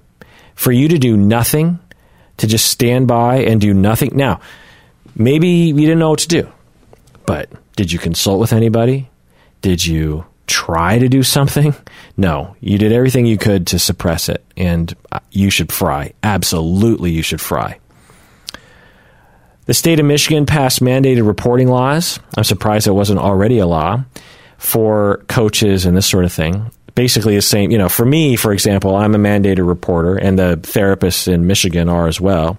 And so they basically extended that mandated reporting law to, I, am guessing, coaches and other kinds of people. Um, this helps, but you know, uh, I fear many people will continue not to report it because of our society. And then 2019, uh, this year, HBO documentary at the heart of gold is called a documentary. It's the heart, at, at the heart of gold. It's really good. Highly recommend. Okay, so how did this happen? You know, let's get into you know looking at this analytically. How did this happen? How could he get away with this for so long? for 25 plus years.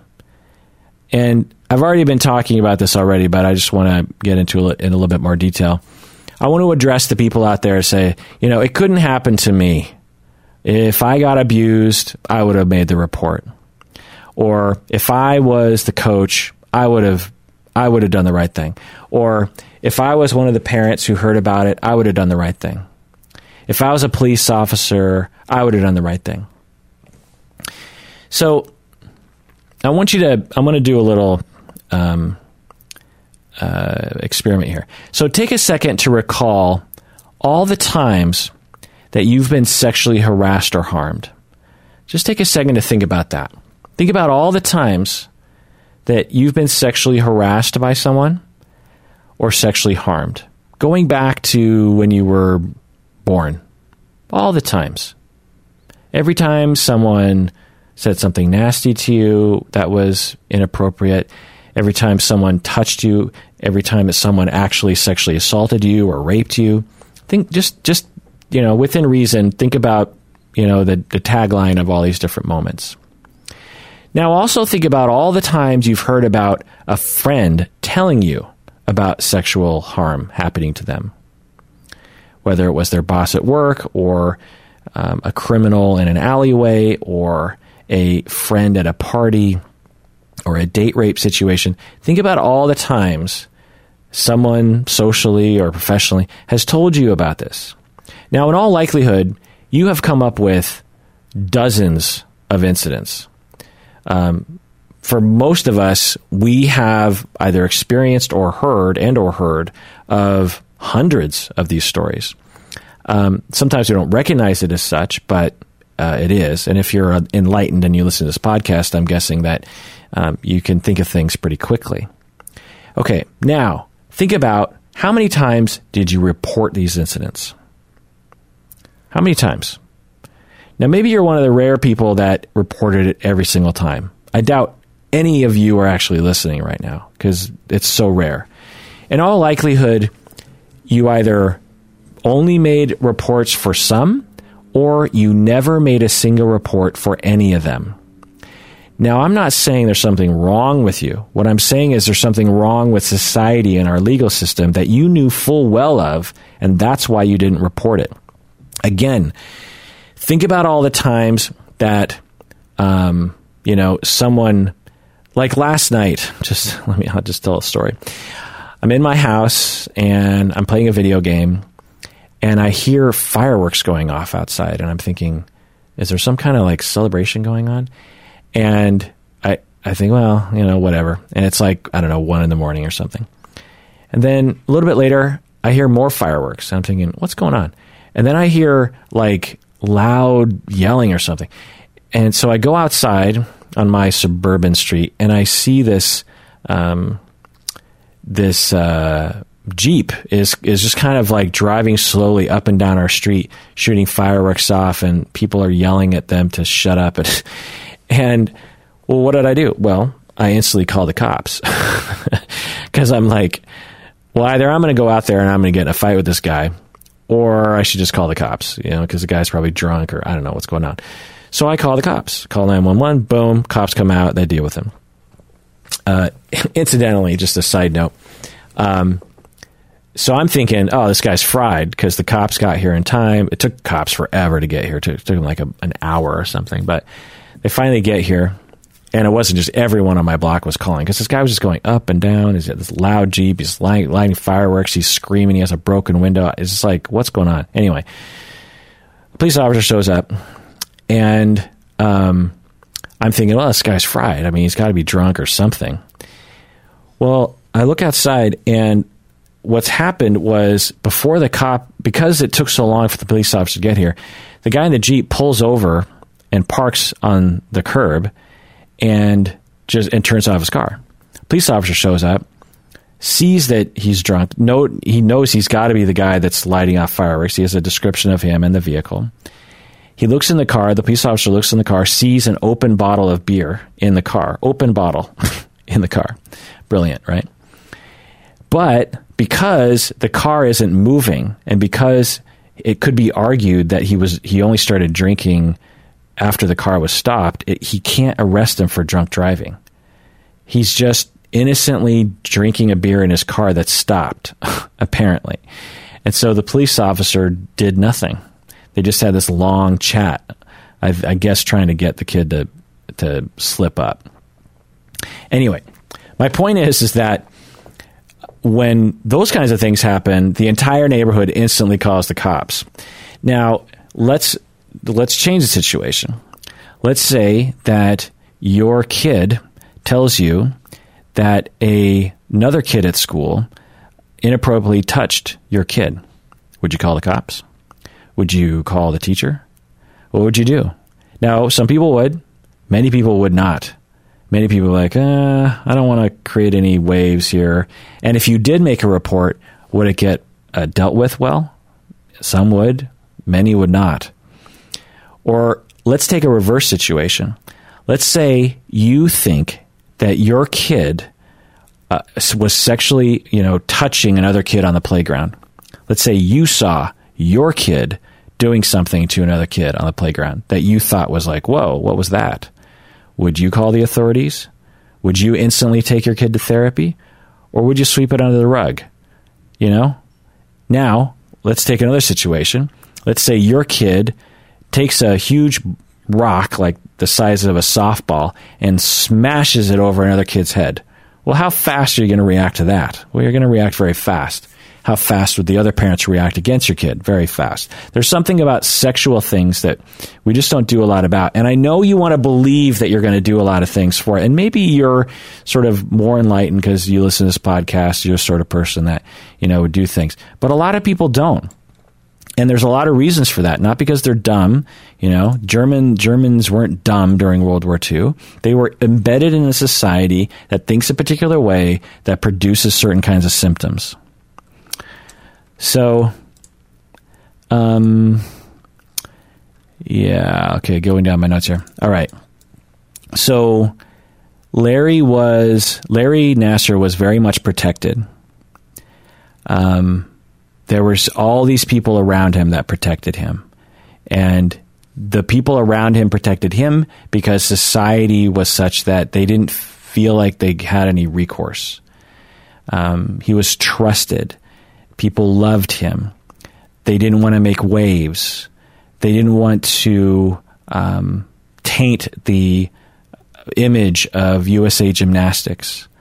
They didn't want to detract from the story of Simone Biles winning um, the gold, right?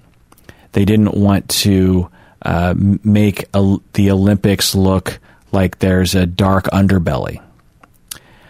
They didn't want their university to look bad. They didn't want their administration to look bad. And another fact I haven't really talked about yet is that children are second class citizens in our society ageism is a thing, people, and we do not consider children to be real citizens. And when they say something, we don't really listen. And I've seen this happen over and over and over again. I'll never forget when I was working at this one high school. I was a therapist, but I was I was a therapist working at a high school, and I had a lot of opportunity to hang out with a lot of the kids and the teachers and everyone. And one of the things that I saw emerge was that some of the kids were clearly labeled as like the bad kids, even though they weren't even that bad. I mean, maybe they were a dick sometimes, but for the most part, they were just sort of extroverted. And I found that the teachers, because they had labeled this kid as like one of the bad kids, when that kid had something smart to say or was asserting themselves in a mature way, the teachers would just sort of roll their eyes at him. And I would think, what do you, what's happening here? because different societies create this situation where it just makes it easier to just deny. And it's so much easier just to say kids don't know what they're talking about it's just so much easier to say like ah you know kids make up stuff. Or ah you know kid they'll get over it or something. And that's not okay. Kids aren't second class citizens. They should be treated well. And I, and I know that sounds so funny. It's like shouldn't kids be it's like why do we have to say that you know? Getting off track a little bit one of the points i actually want to point out is that a lot of the perpetrators are women. And so in our society we had for uh, people to come forward and talk about their male perpetrators is really tough. Uh, most people don't report it at all. But if your perpetrator was a woman, you are, I don't know, a hundred times, I'm, I don't know the statistics, but you're probably like a hundred times less likely to come forward and say that you were abused. Because you think our society reacts bad when people come forward talking about the abuse that they've been through if, if there's a male perpetrator. Well, think about how bad our society reacts when there's a female perpetrator, particularly if the female perpetrator is quote unquote good looking. All you got to do is think about cases where there's a teacher and, uh, you know, it's a hot woman teacher who had sex with a 15 year old boy.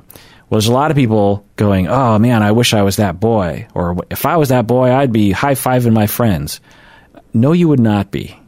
That 15 year old boy is going to have problems. There's not a lot of good that comes out of that.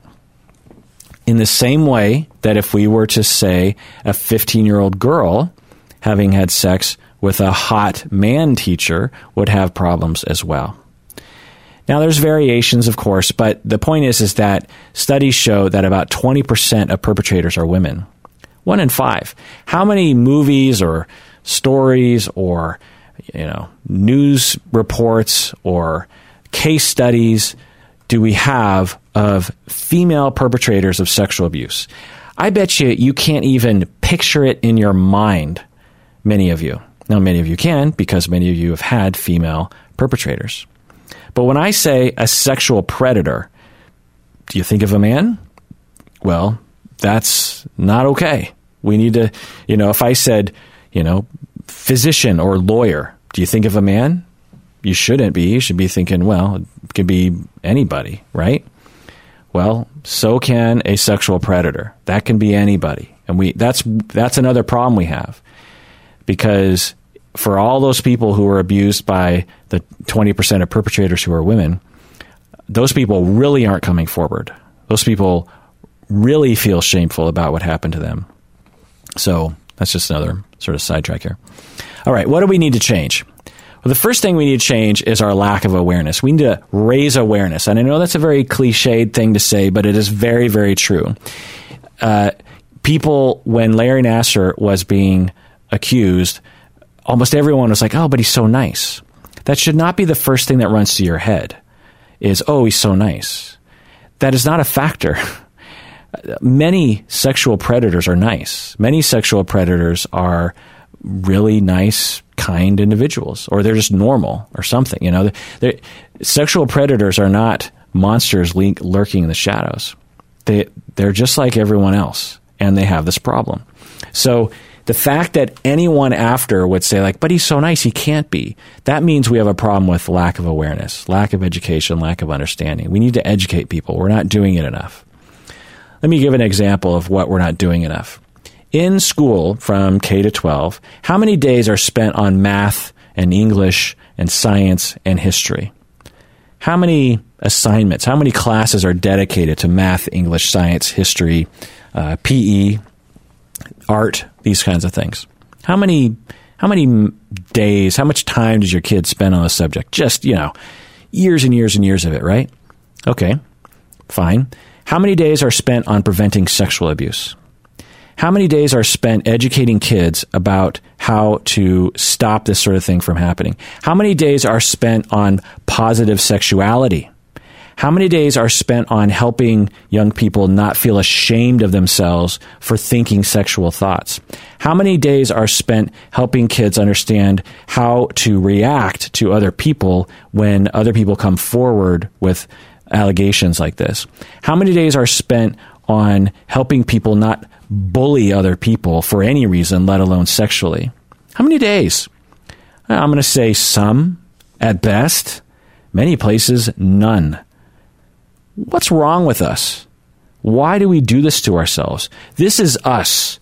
It's not some alien creature that comes down and dictates how we're going to teach our kids. This is our policies. This is our practice. And you might not like it. You might be like, well, yeah, I don't really like it like that. Well, what are you doing about it? What are you doing? Are you actually going to the school board and saying, you got to change this? And I'm not going to stand for this anymore. Are you actually doing something? Now, I don't want to shame you.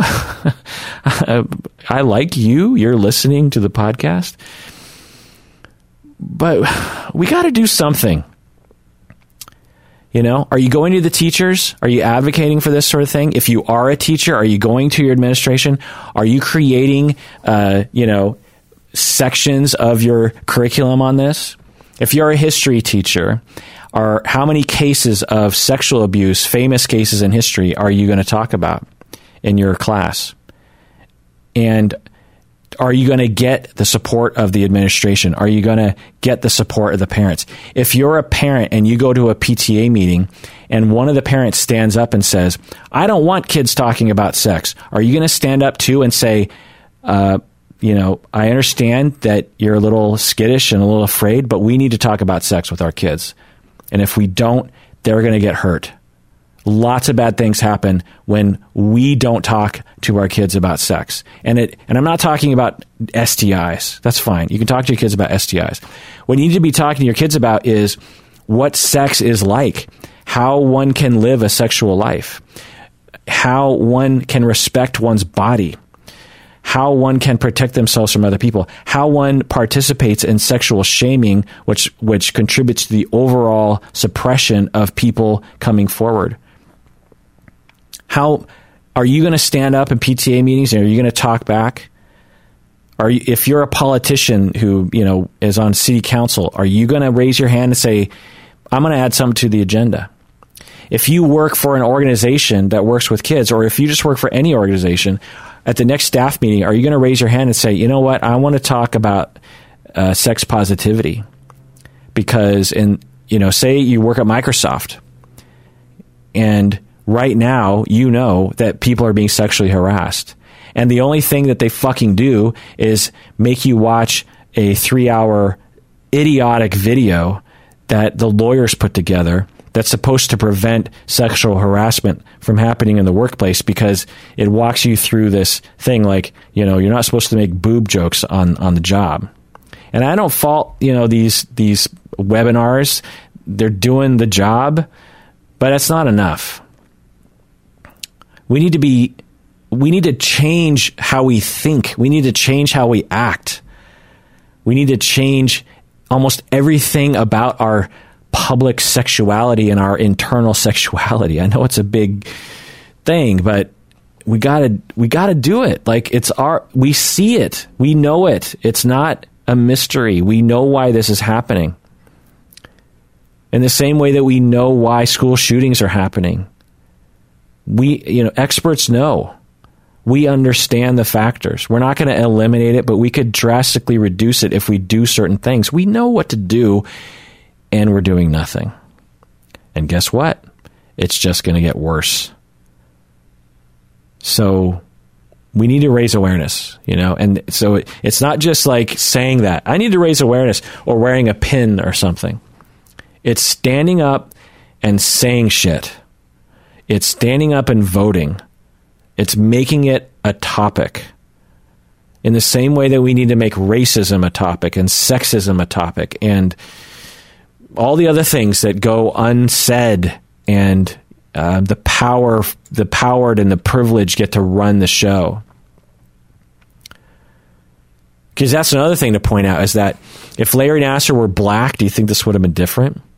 If Larry Nassar were, I don't know, Mexican, or if Larry Nassar had a lisp, or if Larry Nassar was an immigrant with an accent, would he have been given the same leeway? I don't think so. So that's a whole other part of this. He's an innocent, suburban, you know, Dockers wearing white guy. He's nice. Aren't they nice? You know, Dr. Huxtable, isn't he nice? Um, the other thing that needs to change, this is just one humongous soapbox for me. This is fun. The other thing that needs to effing change is the culture of gymnastics and sports in general. Sports is the, the, the culture of sports in our country are going the wrong direction. We, we like to think we're going in the right direction with a lot of things. We are not when it comes to sports. We're going in the wrong direction. Sports are supposed to be for fun. They're supposed to be for entertainment. They're supposed to be about learning camaraderie and how to work with your fellow people, how to work on a team, how to socialize, how to depend on people, how to deal with losing, how to, you know, how to be a, a, a gracious winner. It's not, sports are not supposed to be, gymnastics is not supposed to be designed to ruin people's lives. You know, I get it that you want to succeed, but geez, you know, the pain and the trauma that these, you, you watch this documentary, this HBO documentary, and you, you just like, what is happening to these kids? Now, put aside the fact that uh, some of these are 18 year olds going and you could say well they're willingly going along with it. I, I, I still question that. But this is happening to four year olds four five six seven year olds are being you know, signed up for this super high competitive gymnastics organization and being beaten literally into a system of obedience of not t- they they lay this all out in the in the HBO documentary really clear. It's very visceral. You get a very visual representation of this because in gymnastics you're used to people putting hands on you. So to spot you, like you're about to do a flip, and the coach has to has to you know spot you, has to grab onto you. There's a lot of physical, uh, you know, gra- adults grabbing onto the kids and pointing them in the right direction, making them stretch in particular ways. And then, you know, in the doctor's office, the doctor is also stretching them and grabbing them. You know, there's just a lot of hands-on stuff. And I'm not saying that's inherently bad, but it contributes. Let's just put it that way. And what's happening to these kids is they're being socialized to endure pain. And this is very clear in the documentary. The children are being socialized to endure pain and they're being socialized to shut up about it. Because if you complain about the pain, you get kicked out of the team and your your aspirations of being a worthwhile human being are dashed. And that's what we're teaching these kids is in order to be a worthwhile human being, you've you've you've not only got to be good, but you've got to be the best. And you might say, well, you know, I'm not doing that to my kids. There, you know, my kid isn't in Olympics level training. But if you're a typical suburban family, you got kids that are like massively into soccer, massively into track, massively into football, massively into basketball or something, swimming, and there's a version of that, like, you know, I grew up playing sports a lot. I was captain of the football team, captain of my wrestling team. I liked sports a lot, but I was taught, and I, you know, wanted, I, I had aspirations of, you know, getting a scholarship to college at one point. And I worked hard and I was competitive. But in the 80s, things were different the culture around sports was like, yeah, you know, kids, they play sports, they run around, they hit each other, and they go home, and that's that. And, you know, maybe some of them would get a scholarship. I don't know. It doesn't really matter. That was just the kind of rural suburban culture I grew up in. People didn't really have high aspirations. You know, they, they were just like, you know, you get a regular job and you're fine. I don't remember anyone talking with me about Ivy League schools or anything like that. It was just about like, yeah, do your best. Make sure you go to college. Uh, you know, do well in sports. Um, learn the lessons you need to learn in life, and um, but also try to enjoy yourself along the way. You know, sports are mainly for fun for kids. Kids, when kids are playing sports, ninety nine percent of it should be fun, just fun. It shouldn't be about winning. it shouldn't be about um, being the best. It shouldn't be about at, you know aspiring to be an Olympic athlete. And I know we need that in order to have Olympic athletes, but maybe we don't need Olympic Olympic athletes that badly. Or maybe we should tone it down a little bit and let let you know let the Olympic athletes just kind of be regular human beings who just happen to be good at gymnastics rather than their entire lives being dictated by uh, a suppression of pain and a suppression of their assertiveness and um, the a suppression of their needs to be left alone sometimes. So I, we need to change our sports culture, and I, as I said, it's not going in the right direction. As as parents have more time and sort of more effort put into their kids, there's there's even more effort to uh, create, and and then you create these organizations. You know, like this is another systems theory kind of thing that you know. So I, I blame our system for Larry Nassar to some extent, and I blame our system for our sports culture because our society um, privileges sports a lot, right? So if someone's really good at baseball, you're like, oh, you know, how's your kid doing? Oh, you know, he he made the All Star baseball team. Oh, wow, good for you. And, you know, that's what we say, right? Same way, like, oh, my kid got straight A's. Oh, good for you. You must be really proud. And that's fine. You know, there's nothing wrong with that. But what if your kid was just um, really a good listener, which I would much rather have than a good baseball player or a 402. I would much rather have a kid who is just a really great listener. Well, what do you say? Oh, well, my kid's getting a lot of D's and C's and he didn't make the baseball team, but man, is he a good listener? How many people are going to be like, wow, good for you. You must be so proud. We have a backward society. Our society, or, well, you know, my son, he, he's just so loving towards his younger sister he's terrible at school and he's probably never going to go to college and he's probably going to be a janitor for the rest of his life. But man, is he so kind to his younger sister? You can't put that on a bumper sticker, friends. Why? Because of us. It's not because of them. We don't point at politicians. We point at us. We're the ones that you know go ooh you mu- I'm so you must be so proud of your kids because your kids are doing well in school and doing well in sports. And we're the ones that don't ask, well, okay, fine. He's doing well in school and sports, but is he a nice person? Is he is he a quality human being? Is he going to make the world a better place? Plenty of people are good at sports and get straight A's and end up destroying the world. I don't give a fuck about grades and how well they do in sports. Is this is this a did you raise a quality human being? That's us. That's on us. That's our fault.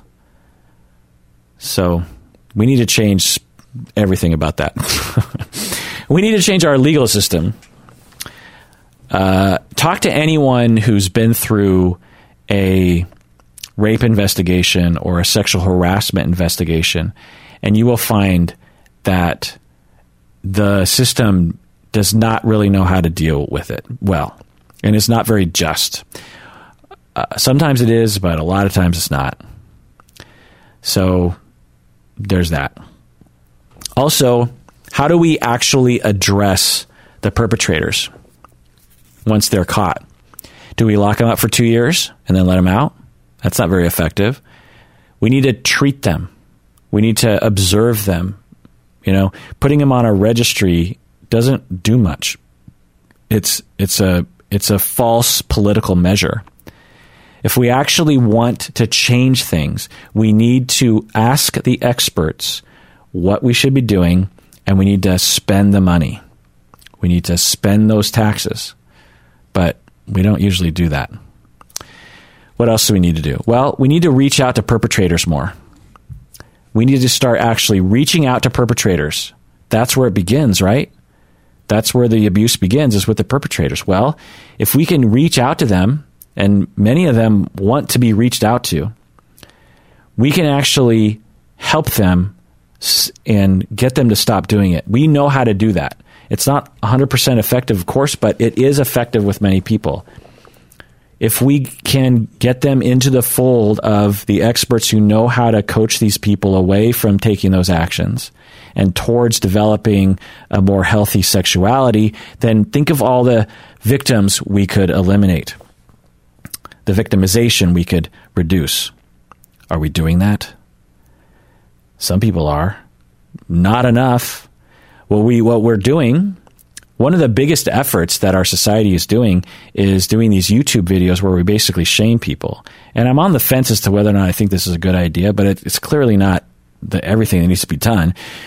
But if you've seen these uh, on YouTube, you know what I'm talking about. If you don't, what these vigilant they're vigilantes. They're just regular men who will go on the internet and will basically like um, you know catfish someone who's looking for a kid. It's like to catch a predator. It's like amateur to catch a predator. And then they meet him at a gas station or something. They bring their their camera and they just film the guy. And they're like, "Hey, you're a pedophile. You were coming here to meet a 13 year old girl. Well, guess what, pal? That was me chatting with you. And you're an asshole and you're a monster. You know, they'll just ridicule the guy and they'll post it on the internet. and on some level, it's like, uh, uh, you know, if you're a pedophile, you kind of deserve what you get on some level, you know? But on the other hand, it, it it's so demonizing to them. And is it really helping? I don't it, it it might be kind of, but it's such a far cry from what we need to be doing, which is we need to actually be reaching out to them and saying, "Look, I know you are struggling with this urge. And we at this organization will keep you anonymous, will protect you. If you come to us, we will help you. We won't judge you. We're not going to lock you up. We're going to legitimately work with you alongside you to help you live the life you want to live and to not harm other people. Because a part of you wants that, and we definitely want that. Are we doing that? No. And a lot of people who, uh, when I suggest this, will say, "How dare you uh, treat these monsters like they're human beings?" These, these, all these, you know, I always get these comments on YouTube. Um, those the, those perpetrators they need to be, you know, hung from a tree.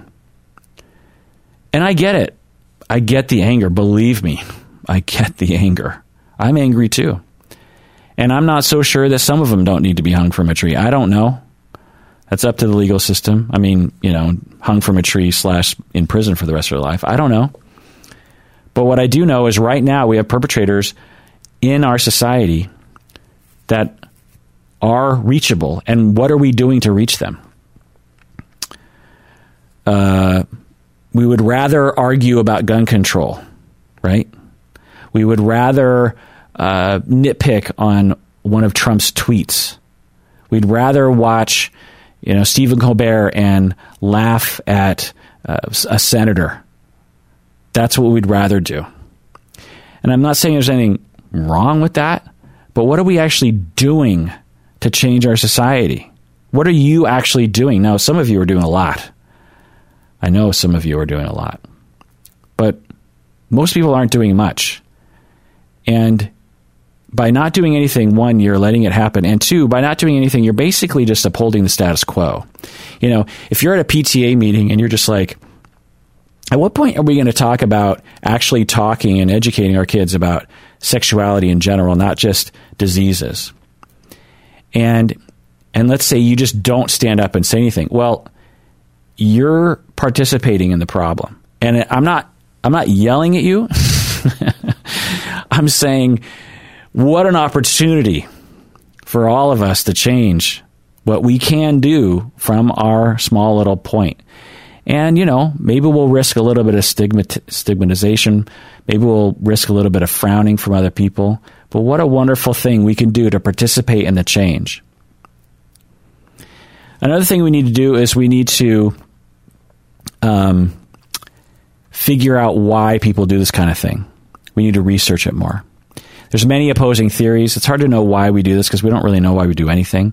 But you know, I mean, there's some things we know we have pretty good theories around, like why we eat food or why we have sex. It's pretty obvious because a lot of animals do that, but if not all. But you know, why why do some people have this tendency, this urge?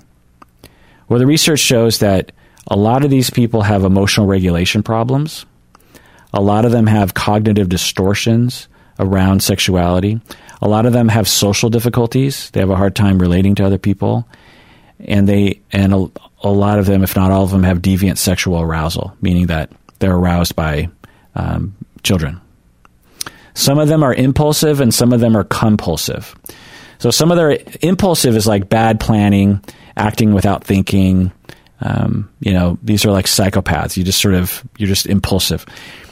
But some people are compulsive, meaning they have a massive itch to do this sort of thing, and they have intrusive thoughts and urges to do this sort of thing. So there's different types of pedophiles.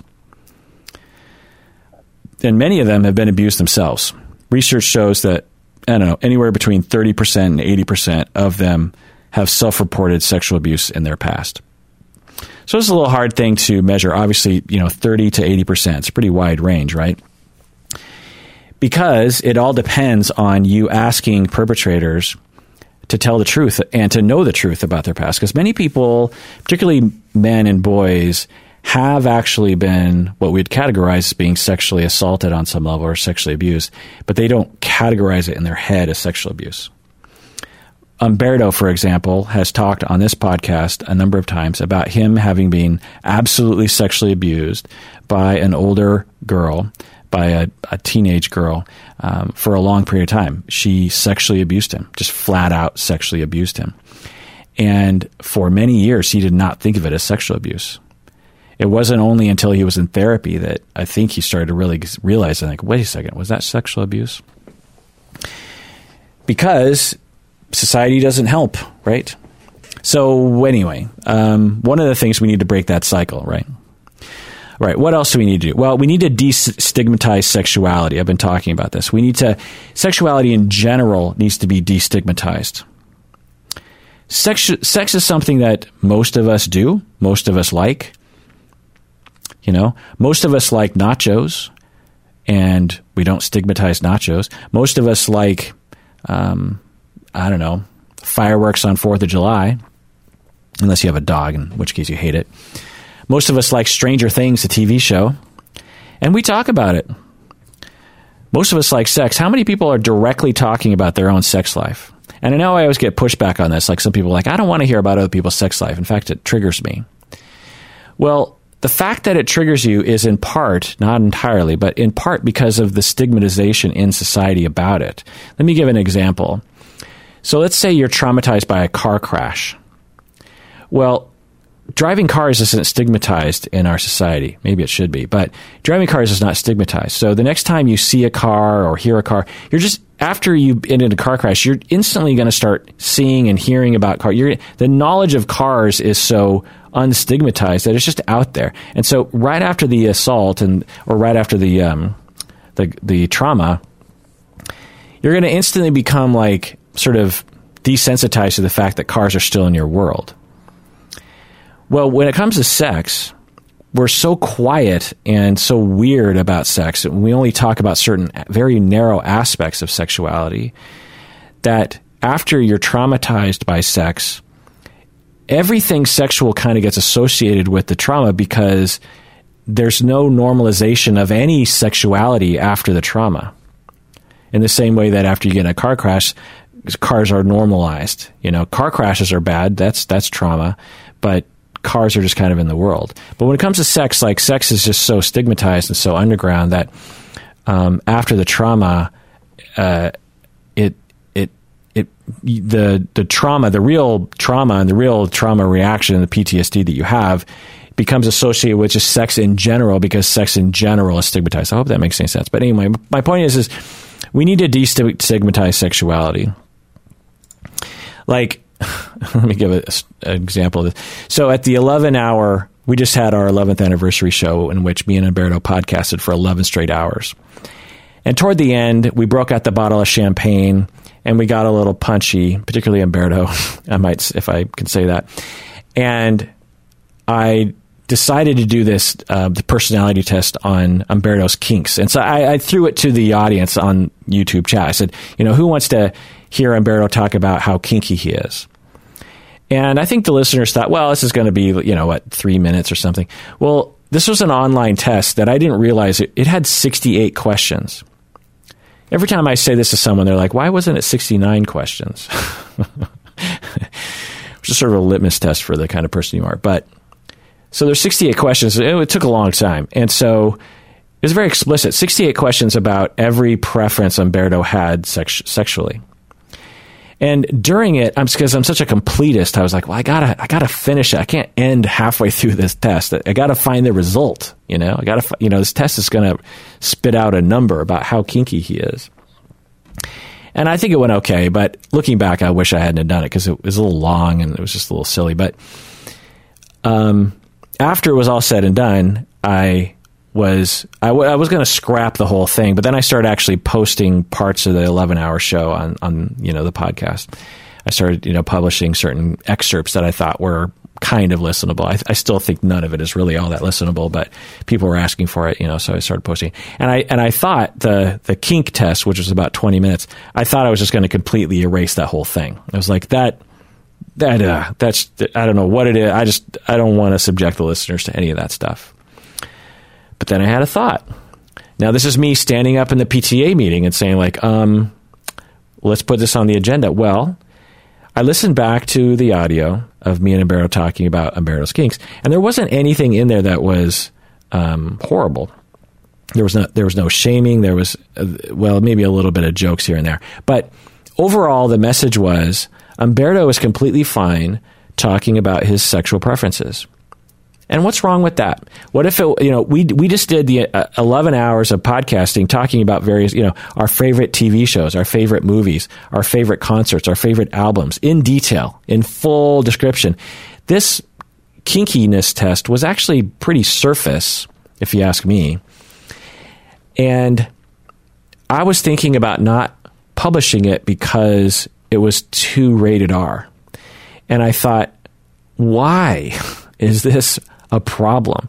An adult talking about consensual acts that he prefers to do with other people or by himself. Why is this a bad thing? Why is it so naughty? You know, why is talking about um, psychopathy or murder or sexual abuse okay, and talking about just someone's sexual preferences not okay? And you have the option not to listen to it. The episode's going to clearly be labeled Umberto's Kinks, you know. So if you don't want to listen to it, you don't have to. That's totally, I'm not going to make people listen to it, that's for sure. But why would I? So I actually, and I actually showed it to Stacy, my wife. I said, you know, what do you think about this? Because I, I, I, I don't know if I want to publish it. She listened to a little bit of it. She's like, well, I don't know what, there's nothing in there that's bad. And it's kind of nice to hear someone just talk uh, without shame about their sexual preferences. And I was like, done and done. Let's let's publish this thing. So we need to destigmatize sexuality. And again, if you're triggered by sexuality, then we also need to, as a society, protect people with trauma by providing trigger warnings like it did to this episode, by only talking about certain kinds of things. We, we just need to have a better interface with people who are traumatized of all kinds. But just because some people have PTSD around sexual matters doesn't mean we need, we need to be completely silent about sex in general, right? I think we could agree about that. So I think we need to destigmatize sexuality. It's not a brilliant thing I'm saying, but it's something I'm pointing out. Um, but more importantly, we need to effing listen to children. And I don't understand why this is so hard. Again, ageism, children are second hand citizens. We need second class citizens. We need to listen to children. It's just that simple. When a child tells us something that happened to them, we need to listen. We need to value their feelings and we need to understand that they're children and they're not going to say it in an articulate way. So if a child comes to you and says, um, so Johnny touched me, you need to say like, oh, you know, this kid might not have the language for what happened to them. I might have to take some time to figure out what's going on here. And then I need to respond appropriately and in a way that doesn't make it worse for the victim. Like, if Jenny comes up to you and says Johnny touched her, and you find out that Johnny on the playground touched her vagina, and you know you can respond by going straight over to Johnny and slapping him across the face or calling the police and having the police investigate and talk to the kid. There's a lot of different options here, right? And again, consult with an expert, uh, which I'll get into more in a bit here. So, one of the things that I thought about in preparation for this, one of the final things I thought about is like some of you people out there are parents of young children and you're going to be scared. You're going to be like, holy shit. So, what am I supposed to do? I mean, you know, I can destigmatize at the PTA meeting all I want, but like, what am I going to do about my kid? My kid is in a gym, on a gymnastics team. My kid goes to the doctor sometimes. My kid spends time with uh, their aunts and uncles or cousins in, behind closed doors, and I don't see what happens, or with grandparents. I don't know. How am I supposed to know what's going to happen? Well, here's the thing it's not very likely that this level of abuse is going to happen to your kid. It's very likely that your kid is going to be sexually harassed at school or at work or something. It's not very like because you know the Larry Nassers of the world are rare. I, w- I really want to make that clear because what I don't want people walking around and thinking like every coach and every physician and every everyone who takes interest in your kids that's nice is a is a predator the vast majority of people are not even close to being a predator. I, during a time in my life, was a therapist, an in home family therapist. And when I wanted to meet alone with the kids, I would go to their bedroom because it was one of the only rooms where we could be alone. You know, we couldn't take up the living room or the kitchen or something else. So we'd go to the kids' bedroom. And we'd be in there talking for a couple hours sometimes about very intimate things about their life, their depression, their sadness, their their anger, their hopes, their dreams. And some of these clients would be young girls, would be women. I mean, uh, you know, teenage girls, or even ten year old girls. And I'm a man, you know, and I'm in there in their bedrooms alone behind closed doors. And uh, the parents could trust me because I never did anything and never wanted to and never would. You would have to kill me to do something uh, of a sexual harming nature to those kids. Even thinking about it is just completely repulsive and makes me sweat. It's awful to think about. And what I wouldn't want is for the parents to be like, you can't go in there alone with her. Now they, you know, I don't mind, and sometimes they did keep the door open. You know, there's nothing wrong with that sometimes the kid would be like, ah, but I want the door closed because I don't want my parents hearing or, you know, um, eavesdropping. But, you know, it was fine. But the point is, is like, I'm not saying we all need to be paranoid about every single person because remember, women abuse too. So we don't need to be paranoid about all the boys and all the you know, all the adult males and females who are um, you know alone with kids. That it's it's extremely unlikely to happen. So that's one thing. But we do need to do something. That doesn't mean it doesn't happen because it does. So here's the things we need to do. One is you need to make sure your child knows their rights. This is very important, and many of you parents are doing this out there. You just have to you have to talk to people in their age. So if a kid is 4, you don't lay it out like you would to a 15-year-old. You talk to them as if they're 4. There's ways to do it. I won't go into details, but you know, there's ways to do it. You talk to, a, I've done it before. You talk to a four, I've done it many times, and I've coached parents on this level. You, you talk to your four year old in a four year old manner that really helps them understand that their body is theirs and that they have the right to say no to certain touching. And they also have the right to tell you as a parent or anyone else that they don't like something that's happening. Now, the worry that some parents have is like, well, am I going to create a kid that is really scared of people? It's like there's a way you can word it that won't happen. The other worry that parents have sometimes is, well, am I going to create a kid that's going to be constantly complaining about being touched when it's just regular things that are happening? You know, am I going to create a kid who's going to call CPS on me because I, you know, touched my kid in the bathtub or something by washing them? And the thing is, is like, one, that's not likely to happen. But two, if it does, you just deal with it. You know, say your kid calls CPS, CPS comes to your house, you're like, oh, um, so I think this is because I, you know, you just you just deal with it. It's it's not that big of a deal. CPS is usually there to help, um, and very unlikely that that would happen. Anyway, the other thing is is you have to make sure they know what they know they can come to you, and that you're not going to freak out. This is very important. So it's it's not enough just to tell your kids, look, you can come to me if if someone touches you.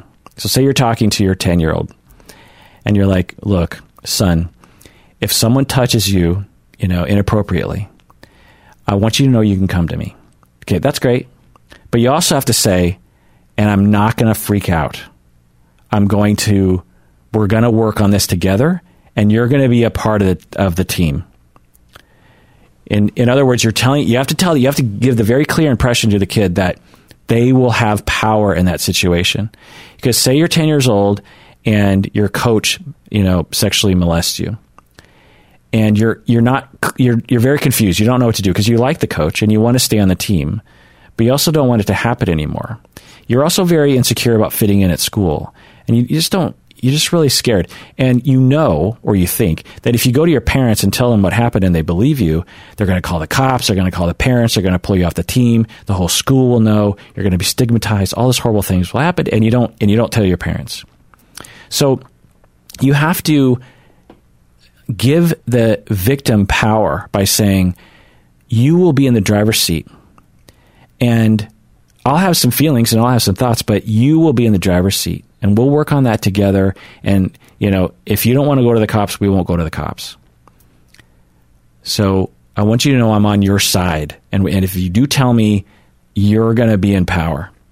Now, sometimes you have to override the kids, but the point is, is that you, you want to help them understand that they'll be a part of the decision making process and that you're not going to just run off and, and do something without checking with them. Um, also, another thing you have to give the impression to the kid is that you're not going to you're not going to become unglued and sort of lose your sanity. You have to give the impression to the kids that you're not going to cry yourself to sleep every night because some kids don't tell their parents because they don't want to hurt their parents. Okay. The other thing that you need to do is that if they do come to you with any level of disclosure, you need to get professional help regarding how to respond. There's no way the average person, or even people who are even therapists, there's no way that you would know exactly the right way to respond when your kid tells you about something like this. There's no way anyone knows what to do. In the same way that um, when you know I'm, I was a young novice therapist, and but you know I was practicing, and presumably I knew how to deal with suicide and suicide attempts and suicide I, you know, suicidal ideation. I dealt with it in my clients already at that point in my career. But I had a friend of mine who was in the middle of attempting, and my mind went blank. I just thought, what do I do? Now, if I wasn't connected to that situation, I would have been able to advise professionally. But I was in the middle of it, man. I couldn't think straight. So I called the crisis line. And I said, I'm a therapist and my friend is in the middle of attempting so I don't know what to do. And they guide and they walked me through it and I did it. And if I was outside, I would have advised me the same way, but I, I was in the middle of it. I couldn't think straight. So just because you might think you know what you're you're gonna you know what you're supposed to do, you're guaranteed to lose that wisdom if you're actually in the middle of a situation. Seek professional help. Seek a therapist that you know specializes in, in this sort of thing or something. Um, also, like I said, remember that women abuse too. It's a big mistake to think, well, you know, she's a woman. She's a she's a 22 year old girl. She's not going to hurt my kids. She's less likely, but she's she's you know, it's possible. Also, remember that groomers will figure out a way to manipulate you to leave your child alone with them. It's very important. So if, if, if you get the vibe like someone is really trying to work an angle that they're really trying to be alone with your kid, that's a sign. Because, like for me, for example, when I was an in home family therapist, and I was like, okay, well, let's go talk in your room. And I would ask the parents, is it, is it okay if I shut the door because I want to, you know, create confidentiality? And the parents are just like, no, I'd like you to leave the door open. I was like, okay, so I just left the door open. Nope, I didn't flinch. I didn't roll my eyes. It was just like, okay, it's fine. Then I'd, I'll work with that. No big deal. And so we would do that. Now, if I had said, well, you know, I really kind of need the door to be closed because da da da da. Well, that's not a sure sign, obviously, but it's in the in the direction. Let's just put put it that way. So, you know, be on the lookout for, and also be on the lookout for people who do that in conjunction with a ton of charm, a ton of like, you know, say, say there's a new person in your life who really likes your kids and you really like that person. It's just a yellow flag. Again, these kind Larry the Larry, the Larry Nassars of the world are rare, very rare individuals. So it's it's not likely, but you don't want to take chances. And again, there are measures that you can do. The biggest thing you do is empower your kids to know that they have rights and that they can come to you and that you're not going to freak out. That's a big thing because that closes the loop. Because if something does happen, because the, the Larry Nassar situation, he abused little by little and increased on each victim, usually, not all of them. But it was like a little bit of abuse here and then a little bit more and further down the road. So if all of, if just one of those kids was able to come forward when it just started, then a lot of it could have been prevented. So it's not that you necessarily because there's no way to prevent anything from happening to your kids. I'm here to tell you. It's just not possible. The, you, well, you could. You could lock them in your house all day long, but that would create a different kind of harm, right? You have to let your kid go out into the world. They have to learn how to deal with life. And that's going to put them at risk of stuff like this. So you can't prevent it from from starting, you know, but you can nip it in the bud as soon as it starts, you know. You can nip the trauma in the bud. So uh, so it's just another way to think about it. So, what else can I say? Um, all right. Well, what am I asking you to do in summary? Well, I'm asking you to listen to children and victims. Listen. Believe them. You know? Listen. Also, talk with children about their rights and talk with children about how they you know, are to, are to respond to someone when they touch them in a way that they don't want to be touched. Also, don't also tell your kids you're not going to freak out. Also, seek an expert when you hear about something. Don't don't do it alone. Also, you need to stop electing people who openly admit to sexually harming others without remorse. When we have elected officials who openly admit to sexual assaulting other human beings, without remorse, in fact, bragging about it. When we elect those people to office, we are saying something. We are saying it's okay and that people don't matter and money matters and fame matters and perhaps women don't matter or pretty women don't matter or something. We need to stop doing that. I'm just just going to say that. We need to promote positive sexuality. Also, don't put your kids in sports that promote massive obedience and suppression of pain. If you do that, you'll create very obedient, quote unquote, good kids who are miserable on the inside and open to abuse on the outside. Also, tell your legislatures to listen to experts on how to prevent sexual abuse.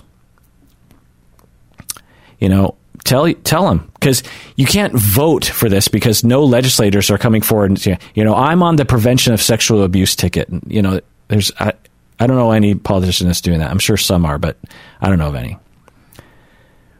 So because we that's one that we can change our political system, we can change our social system, we can we can change our school systems. We got to change the systems. That's what's going to prevent the Larry Nassars from doing this for 25 plus years. Again, the Larry Nassars of the world will probably always be among us to some degree. We can probably cut down on the prevalence of them, but they're probably always going to crop up here and there. And there's things we can do. We can treat the perpetrators, we can reach out to them instead of demonizing them. We can provide more money for mental health treatment in general, which just kind of helps the, the victims and it, you know, might help the perpetrators as well to stop them from doing this sort of thing. We need to change our society and how we look at sexuality and how we look at victims and how we react to people like this in the media. There's so many things that we need to change in order for the Larry Nassars of the world who are currently doing bad things. You understand, we haven't put an end. You know, right now, just because it's not in the media doesn't mean it's not happening. There's thousands of other Larry Nassars, men and women, perpetrators, doing exactly what Larry Nassar has done to people right now. And those victims are being shamed and being coerced into silence, just like Larry Nassar's victims were. So we are we are not anywhere near being done with this issue. So do what you can, please, for all of our sakes, because you deserve it. You you know that we all deserve that, don't you? We all deserve that.